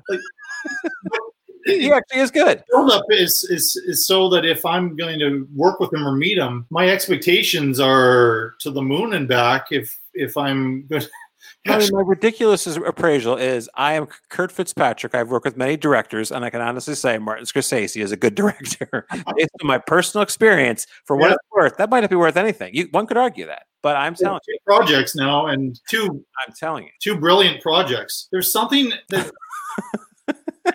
there's something where I, I've always said he's one of the greatest of all time. But after The Irishman, I saw it the first time, and I didn't know how long it was. I I really didn't want to know too much about it. I knew about the Jimmy Hoffa connection and some of those things, but I wanted to go in. I didn't want to wa- wa- read a review or anything like that. I wanted to go in cold, and I and I it was an entire evening, and I watched it beginning to end nonstop, and I was riveted. I could not Yeah, it was. I could not have left it. I, you know, for and and I've returned to it, and it knowing what I know goes on, it gets even better. There's these little details which are are, are just so well thought out. Steven Zaillian was the screenwriter of it too. Uh, I think the screenplay didn't get enough credit in in this. I, I was surprised it didn't win for uh, for writing. Yeah. Yeah, I kind of thought Scorsese wasn't going to win for director uh, for a couple of reasons. Even though I, he's won, he won for for The Departed. I don't see why he couldn't, as the greatest director of all time, have two Oscars. That's my.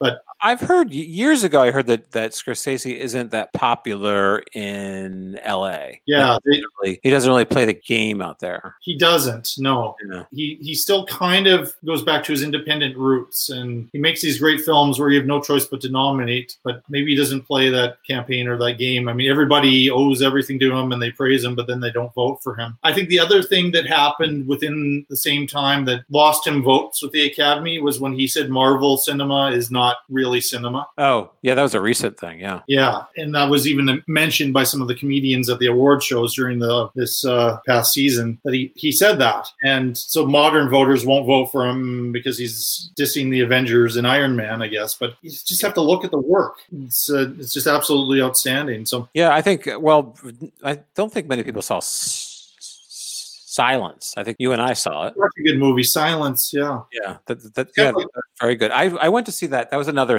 uh, SAG screening, and uh, Scorsese was there, and there was a so you know he was there after the movie. It was him and some other people, and there was like a guy in the front row. Like Scorsese's like, oh, right there, there's our financer. There was a guy sitting in the front row who literally financed the whole, the whole movie. And then somebody said somebody like there was like a kind of a Q and A, and somebody was saying like, now obviously this movie is not going to be like a big hit.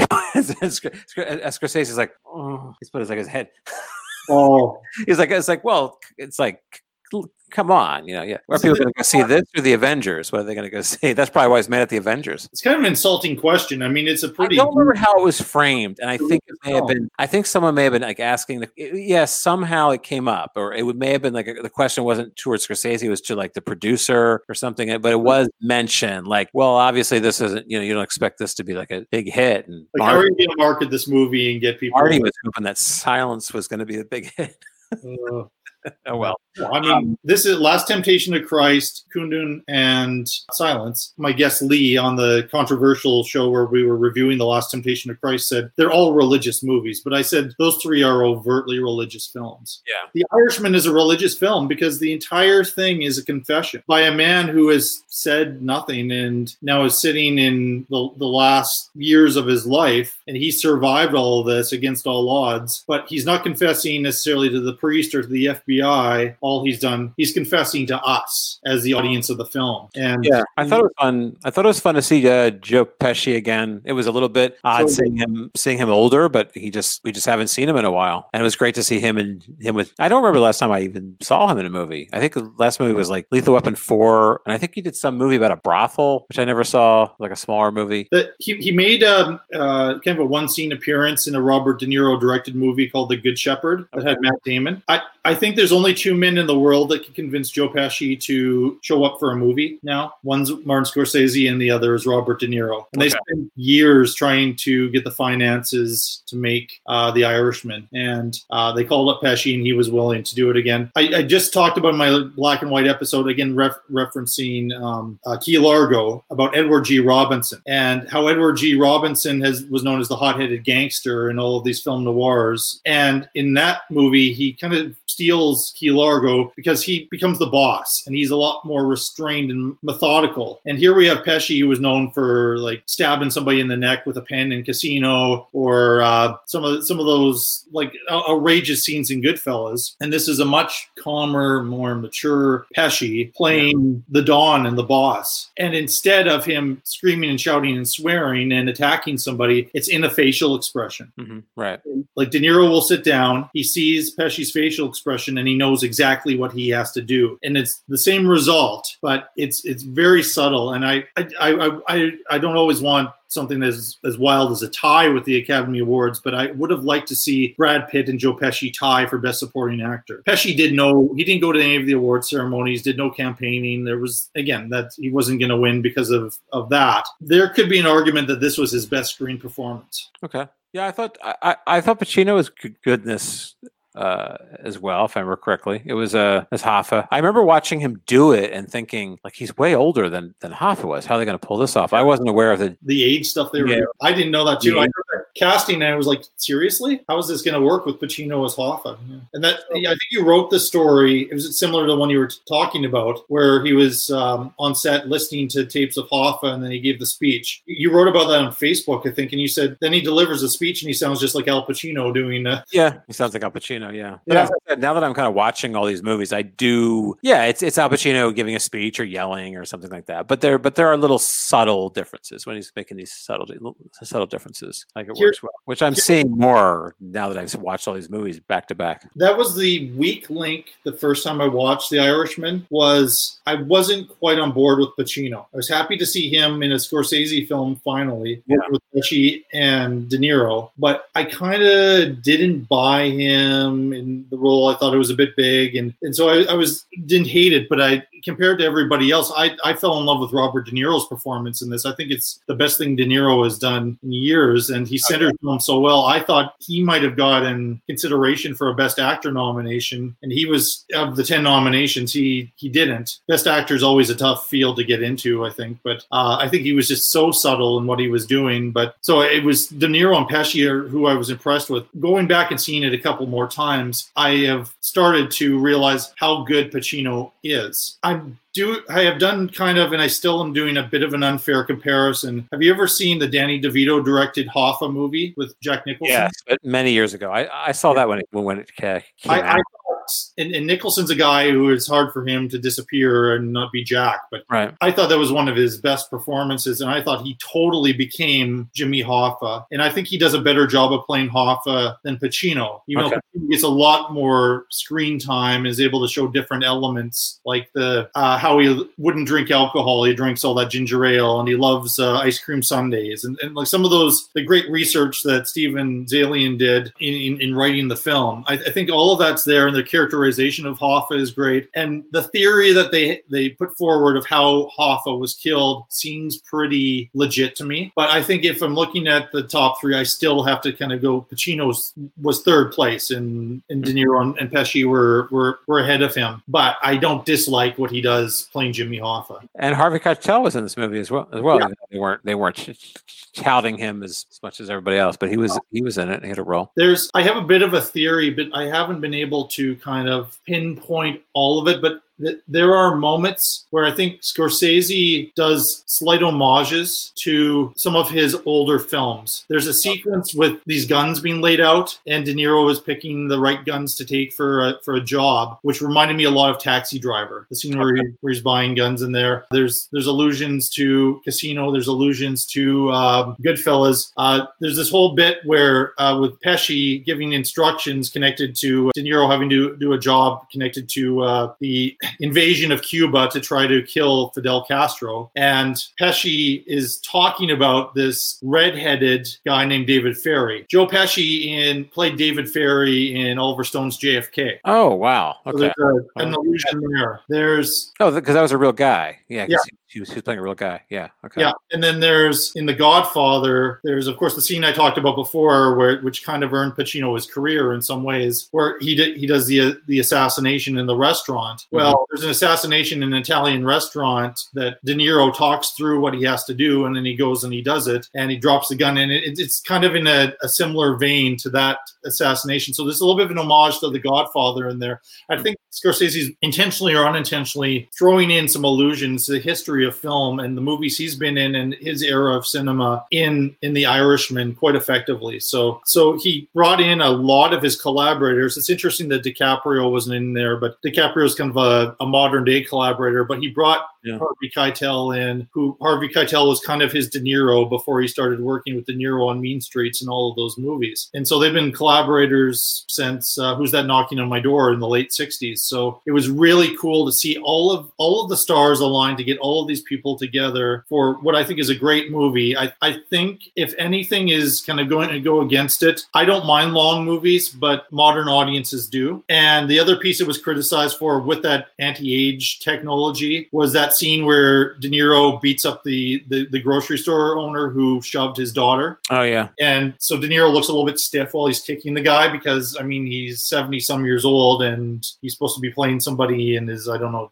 twenties or thirties in that that moment. But I I think that they're really grasping at straws to criticize the movie for for that stuff.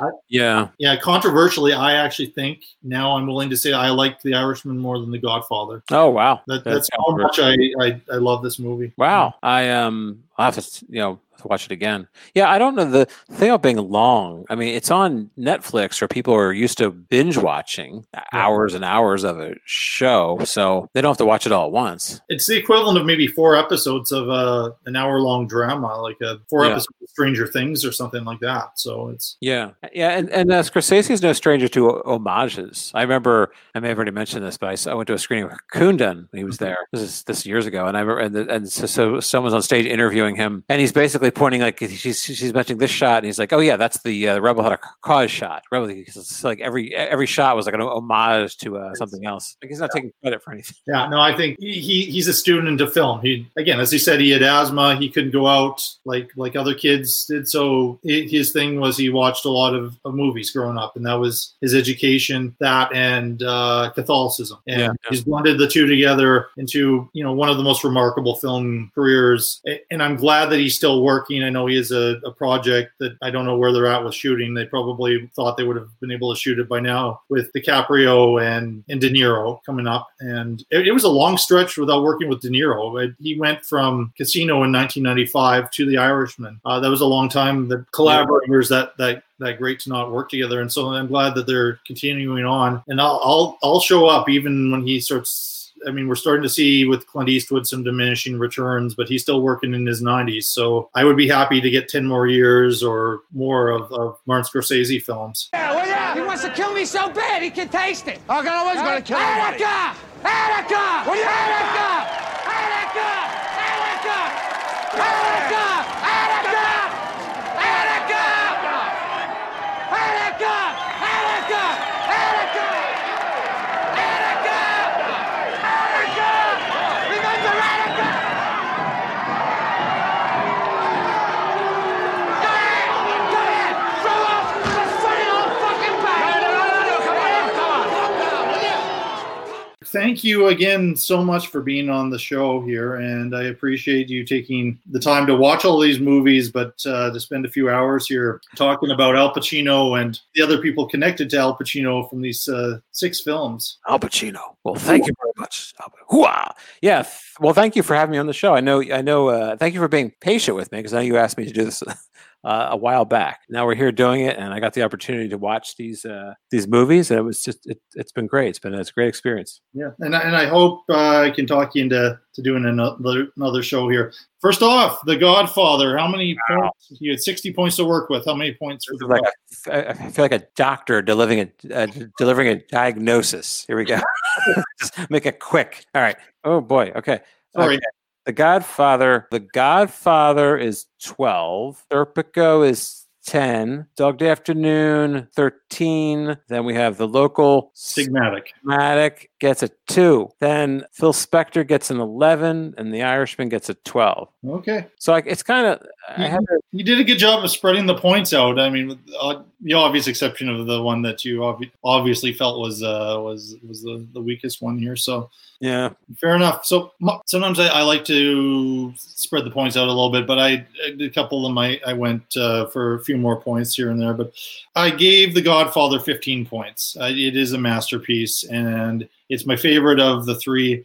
And I like all three Godfather films. And so I was really, really surprised that I didn't like Serpico this time as much. And maybe if you talk to me another day, I'll be back to where I was the first time I saw Serpico. But I gave it five points. Dog Day Afternoon was great. I, I wasn't willing to give it uh as many points as a couple of the big ones here, but I gave it 11 points too. So we're not far off because you gave gave it uh, 13. Local Stigmatic, I apologized for. I like it as a, a Pacino completist and as an experiment and to see what can come out of the actor studio.